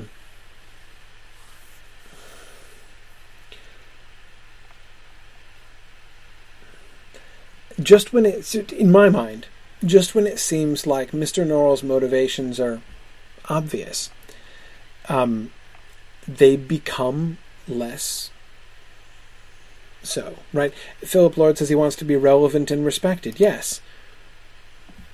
But for the sake of English magic, right? Um, of course, he wants to identify himself with English magic, right? Um, but what does he seek to gain? The praise of others? He doesn't like people. He wants to live by himself. He would rather live by himself for the benefit of people? No, he doesn't seem to care about people and will cheerfully sacrifice them. For the good of his country? No, that too seems a mean to an end. But what end? Exactly. Um, it's complicated. And again, and I find the comparative complexity of Mr. Norrell's actual motivations to be very interestingly set off by the very transparent machinations of his companions. Right, Drawlight and Lascelles are both obviously unscrupulous um, and uh, obviously self-interested, and the very obviousness of that, uh, to me, really makes it uh, really, really interesting. Um, moving on here, just again later in this uh, uh, in this conversation, I'm talking about fairies. It is entirely mysterious to me, declared the person in the window, haughtily, why you should prefer the help of this person to mine. What does he know of magic? Nothing. I can teach you to raise up mountains and crush your enemies beneath them. I can make the clouds sing at your approach. I can make it spring when you arrive and winter when you leave. I can, oh yes, and all you want in return is to shackle English magic to your whims. You will steal Englishmen and women away from their homes and make England a fit place only for your degenerate race. The price of your help is too high for me. Okay, Mr. Norrell.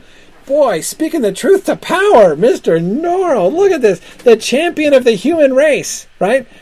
He's emancipating English magic from fairy rule. Right? No way. I will not shackle, a conspicuous word under the circumstances. I will not shackle English magic to your whims. Right? To your degenerate race. Another conspicuous phrase in the larger, though silent, slavery issue. That was a degenerate is a word um, often used by the opponents of the abolitionists to say, no, no, no, no, no. The Negroes are not like us. They are a degenerate race. Anyway, um, so we have an interesting reversal there, right? That is, the ones to whom they would be shackled, whom, the ones to whom they would be slaves, the humans would be made slaves to the humans. It's the masters that he is calling the degenerate race here. Really, really, really interesting. Anyway, okay. Um, so look at Mr. Norrell, right? Advocate of the human race against fairies. Maybe, maybe this is it. Maybe this is Mr. Norrell's deep, deep down uh, motivation, right? He wants to. He's he is the the fighting on behalf of the human race. but Kevin Ulrich points out very rightly, Norrell is a bit of a control freak, just a bit of a control freak. Um, yeah, yeah, exactly. Um, all you want in return is to shackle English magic to your whims. I won't have it. Instead, I would shackle English magic to my whims, right? I mean, let's be honest, Mr. Norrell, that's what you're trying to do. And as soon as you see that, it becomes a little bit less. Again, it's another, in, in, instead of being the big reveal, right? Instead of saying this now draws back the curtain, and now we finally see in this moment of courage Mr. Norrell's true heart to defend the human race against fairies. Instead of seeing that in that very moment, we see instead the same thing, right? What looks to be his motivation turns out to be more complicated than that, right? Um, he's not just against the shackling of magic. Yeah, good. James Libak had just said exactly that same thing in exactly the same words. Um, yes, exactly, exactly.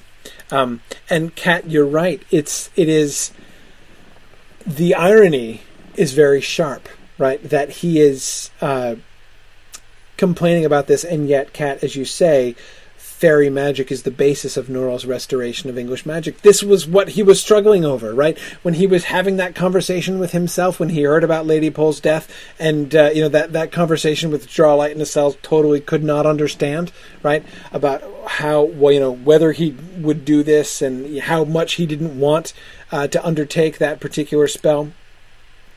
Um, yeah, yeah. He, he, so he, Mr. Norrell, is very much aware of that irony. That seems to be one of the things that even is motivating him uh, in rejecting the fairy here. Right? He did not agree the first time to uh, form an alliance with the fairy gentleman. Right? He was offered that. This guy came to him and offered to be his fairy servant, just like Martin Pale had fairy servants, just like Ralph Stokesey had fairy servants. Um, but he had to credit the fairy uh, with most of his works, which, in fairness, would probably have been accurate, right? Fairy wasn't asking him to credit him for anything he hadn't done. He was saying, "I will teach you an enormous amount of stuff, and you just have to give me credit for that." Right? Seems like a fair bargain. What could go wrong? Um, yeah, Emily, that's a wonderful point, and it's something I want to be considering as we move forward and again continue to watch Mr. Norrell's character. Emily says Norrell hates unpredictability, which is at the core of fairies' natures. Yes, he does not like fairies. Mr. Norrell and fairies do not get along, right? Um, and there do seem to be many reasons, and it does not seem to be simply a disinterested humanitarian thing, right? Um, fairies treat people badly, and I am against that. I'm the defender of humans it's um it's more than that. It's more than that. Um, yeah, yeah. More on this. We'll keep uh, we'll keep looking at this. Um, continuing with Mr. Norrell and okay, well, continuing with Mr. Norrell, but backtracking. I'm now going to finally come back to the passages that I threatened to begin today's class with um, and didn't get to, and instead I'm going to end today's class with them, and that is his uh, confrontation uh, with uh, with Vinculus. This is to me the most fascinating moment in the entire exchange. I, I love the poetry. We'll look at the poetry, but this is the moment that I found most interesting and most informative in thinking through uh, Mr. Norrell's situation and his motivations and things. Oh, yes, continued this person, glaring furiously at Mr. Norrell. You think yourself a very fine fellow. Well, know this, magician. Your coming was foretold long ago. I've been expecting you these past twenty years. Where have you been hiding yourself? Mr. Norrell sat in amazed silence, staring at his accuser with open mouth. It was as if this man had reached into his breast, plucked out his secret thought, and held it up to the light. Ever since his arrival in the capital, Mr. Norrell had realized that he had indeed been ready long ago. He could have been doing magic for England's benefit years before. The French might have been defeated, and English magic raised to that lofty position in the nation's regard which Mr. Norrell believed it ought to occupy. He was tormented with the idea that he had betrayed English magic by his dilatoriness. Now it was as if his own conscience had taken concrete form and started to reproach him. Interesting. Is Mr. Norrell totally self interested? No, no. He sees this paragraph appears to express a genuine duty that he feels. He should have, he, he's chiding himself for his dilatoriness, right? He shouldn't have waited so long. Um, he, um, he does feel a higher duty higher than his own self promotion. Higher than his it's not he is not simply trying to build up the reputation of English magic in order to solidify his own position. Right? He is solidifying his own position, but it's not he may want to defeat the French in order to benefit English magic. But he does not seem to be really promoting English magic just to per, just to benefit himself. That guy, Drawlight, yes, Lascelles, yes, but not Mr. Norrell. The very guilt that he feels here, the very fact that he sees this in terms of, I have timorously and perhaps even selfishly um, delayed, right? I have indulged myself in my own privacy and my own studies when I could have been working for the good of the realm when I could have been working for the good of English magic for years. Notice how that puts his own good, his own desires, his own, you know, uh, uh, uh, goals for himself. It subordinates it to English magic. certainly separates it, right? Pursuing those two ends are not the same thing. One is certainly not a means to the other. In fact, they may indeed be in conflict, and he may end up actually sacrificing his own interests, sacrificing his own well being for the sake of English magic. Does that make him truly altruistic at heart? No, no, I don't believe that for a minute. And of course, again, the more we look at it, the more complicated I feel that it gets. But, um, but of course, then the more interesting thing, where is this coming from? Vinculus, right? Um, Vinculus, the one who is associated with traditional English magic, the one who is connected, at least indirectly, with the Raven King. Well, he connects himself directly with the Raven King, as he is here to deliver a message from the Raven King. And of course, Mr. Norrell doesn't believe this a bit. Every every you know street magician claims to be delivering messages from the Raven King.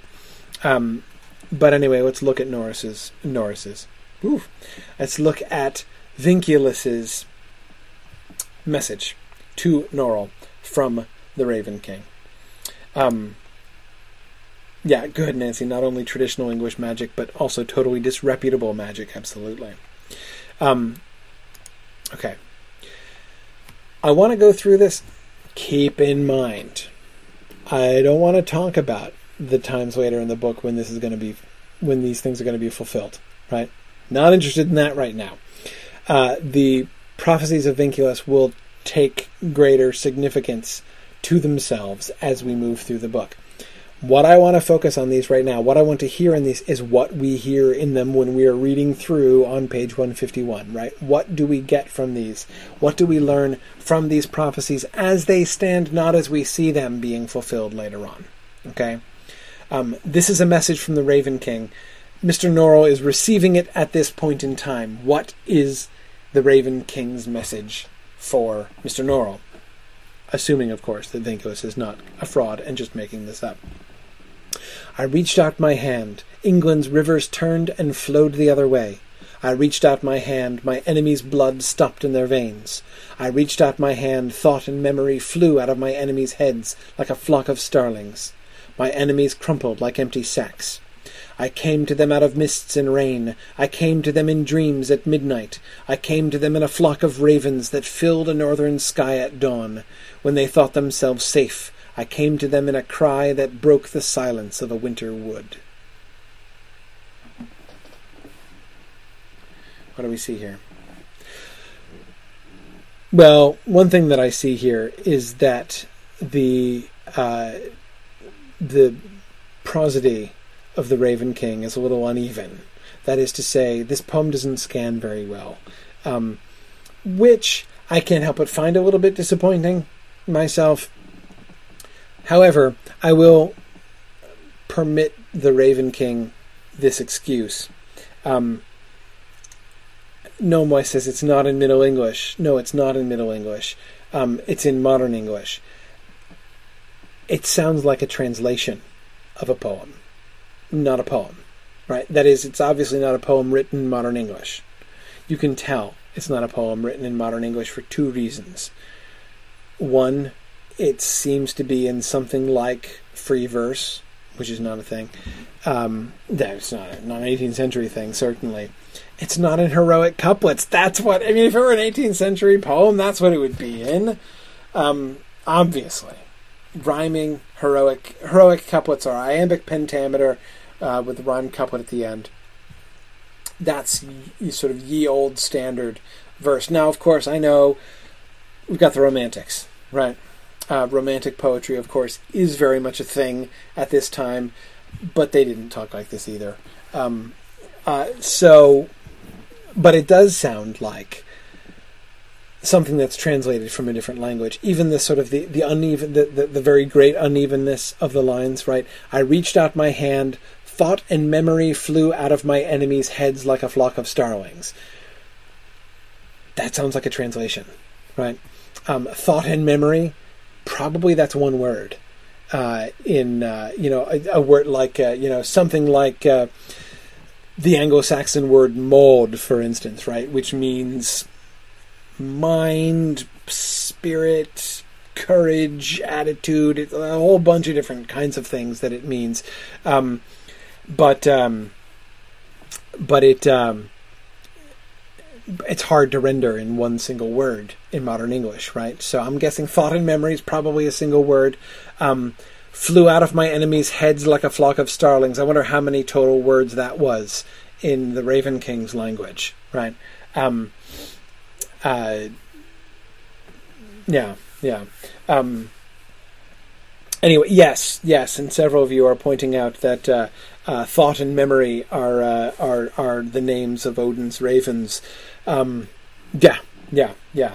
Um, I think I'm not sure what to do with that. I rather think that's a joke, um, uh, an inside joke, uh, certainly. Um, but that is, I, I don't see. Well, I don't see the relevance of an overt Odin reference at this moment. Again, I think it sounds to me more like an inside joke. Um, but anyway, um, what do we learn here? Again, let's assume for a second. Well, no, we don't even need to assume.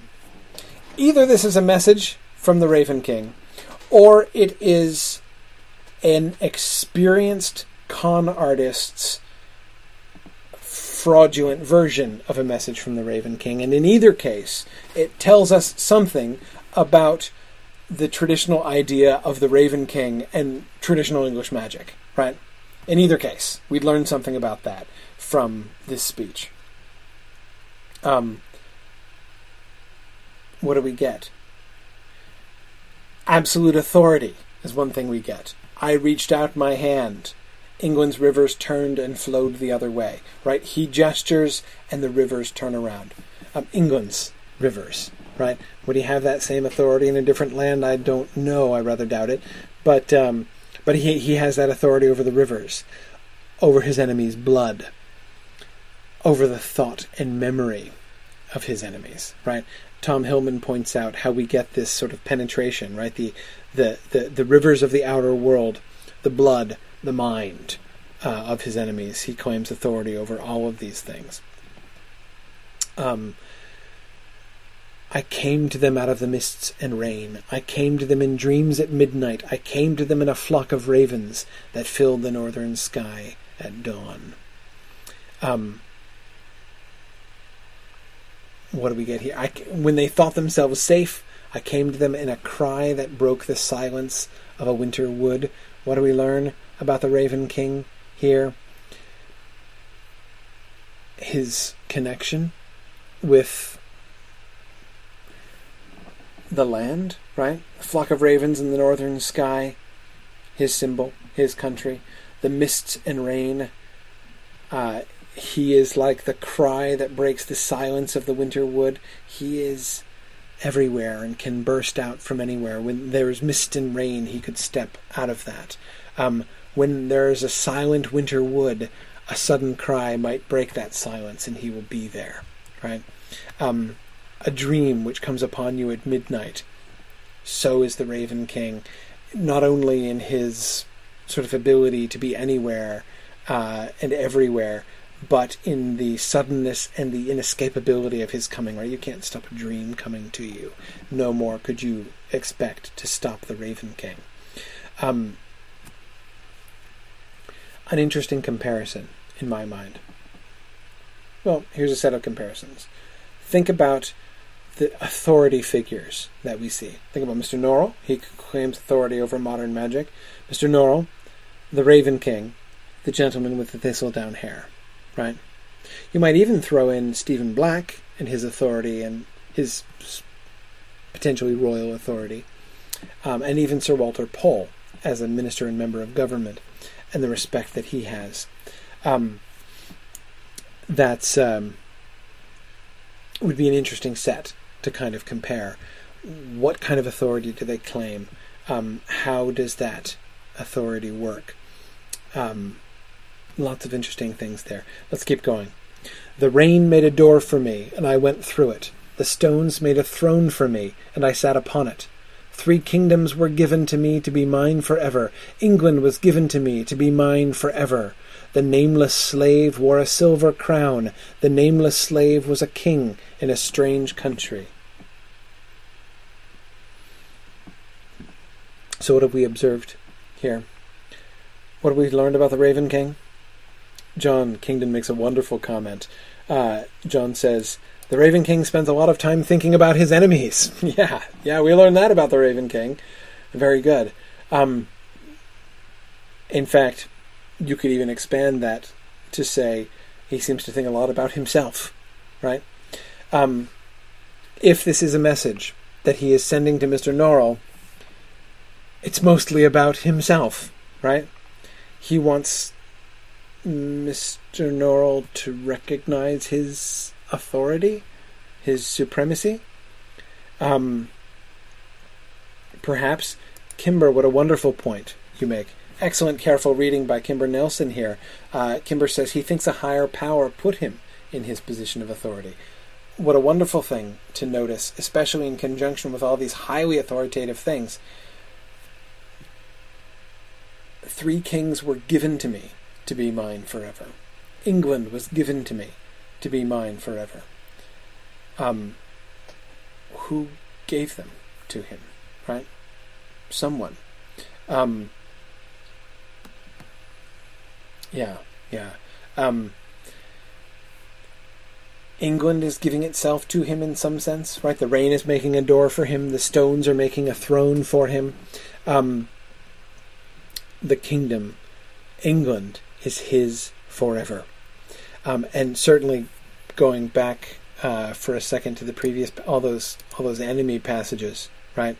Um, I came to them you know, when they thought themselves safe, I came to them in a cry that broke the silence of a winter wood. Uh, does that kind of sound like modern England right? Uh, and its magic-free state. Um, uh, yeah, the Raven King does seem to want to say, John, as John, as you say, John Malene, I've been away, but I'm not gone, right? Um, yeah, and the nameless slave, of course, as we'll learn later, is him, the Raven King. But more on that later. The weapons that my enemies raised, uh, the, and, and weapons that my enemies raised against me, are venerated in hell as holy relics. Plans that my enemies made against me are preserved as holy texts. Blood that I shed upon ancient battlefields is scraped from the stained earth by hell's sacristans and placed in a vessel of silver and ivory. I gave magic to England, a valuable inheritance, but Englishmen have despised my gift. Magic shall be written upon the sky by the rain, but they shall not be able to read it. Magic shall be written on the faces of the stony hills, but their minds shall not be able to contain it.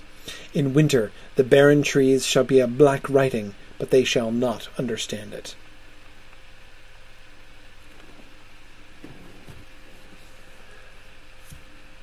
He gave magic to England. He has authority over England. He is England's king. It is his realm forever and he gave magic to it.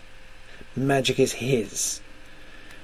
I'm talking to you, Mr. Norrell, right? Mr. I have control over English magic and I'm going to redefine English magic, right? Um, what about the hell stuff? It is rather curious, isn't it? The weapons my enemies raised against me are venerated in hell as holy relics. What do you make of this?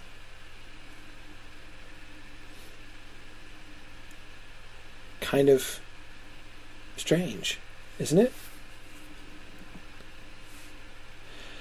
Yeah, Kristen, he did rule a kingdom in hell, right? Well, part of hell, right? Um, but that's not what he's talking about. Um, well,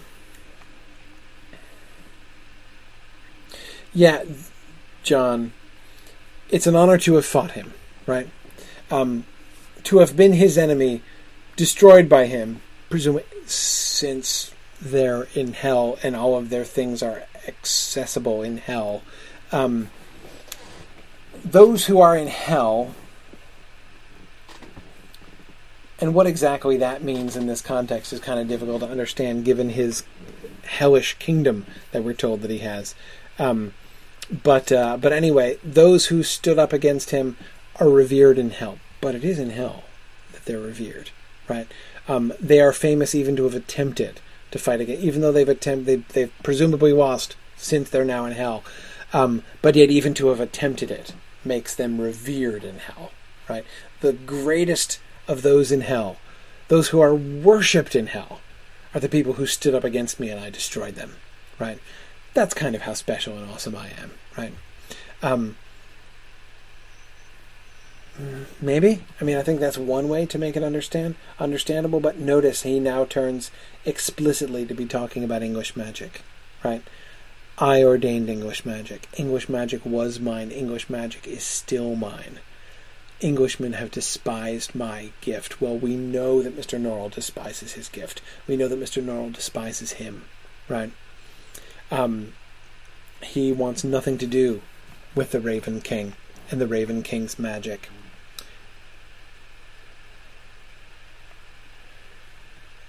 And he, the Raven King, says, Magic is not going to leave England. But the people will be unable to see it. That's his prophecy right? Magic shall be written on the sky by the rain, but they shall not be able to read it. Written on the faces of stony hills, but they shall not, or their minds shall not be able to contain it. They won't be able to understand it. And then his last words I sit upon a black throne in the shadows, but they shall not see me. The rain shall make a door for me, and I shall pass through it. The stones shall make a throne for me, and I shall sit upon it. Now, repeating again, I sit upon a black throne in the shadows, but they shall not see me. He rules in the shadows. He will not appear. Um, okay, I'm keeping you awake now tonight. Um, the mixture of authority, uh, the authority that the Raven King claims, his his relationship with fairy and fairy magic, right? Um, he's given three kingdoms. Right? He's given the king the kingdom of England um, by fairies, but he claims them entirely for himself. Where are the boundaries? Is John Uskglass's magic fairy magic?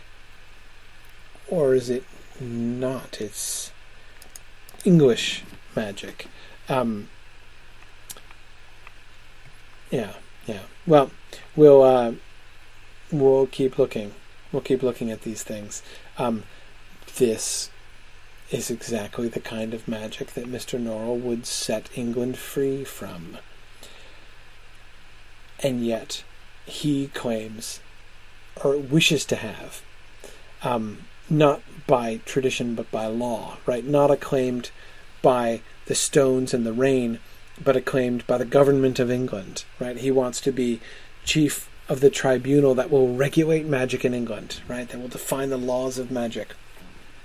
He would seek to prevent anybody else from performing any magic or even reading any books about magic, right? He wants to restore magic and yet expunge it at the same time. Um, who's emancipating, right? Who is setting free? Is the Raven King prophesying that he will set England free from Mr. Norrell, or is Mr. Norrell going to set England free from the Raven King?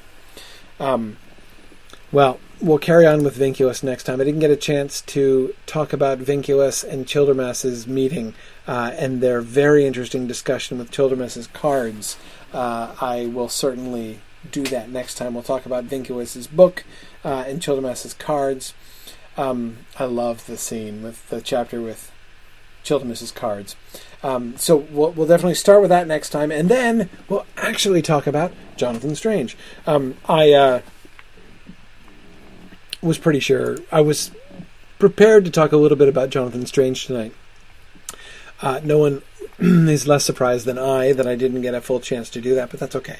We'll have plenty of time to talk about Jonathan Strange next time. So we'll f- we'll finish up with Vinculus and Childermas next time, and then we'll shift over and start focusing on Jonathan Strange and what we learn about him. Thank you very much, everybody, for joining us. Uh, oh, us. What am I now speaking of myself in the plural? Um, Anyway, thanks for joining me here this evening uh, for class. I look forward to uh, meeting with you guys again next week uh, for class number four. Um, don't forget, uh, if you're anywhere in the Mid Atlantic region, come join me at Midmoot this Saturday. Uh, and don't forget about the fundraising campaign. We rely upon your support. If you if you like the Mythgard Academy, please do support us and help us to carry on surviving for another year. Um, I'll have more updates on that as we move forward. But uh, thanks very much, everybody. Good night. See you next week.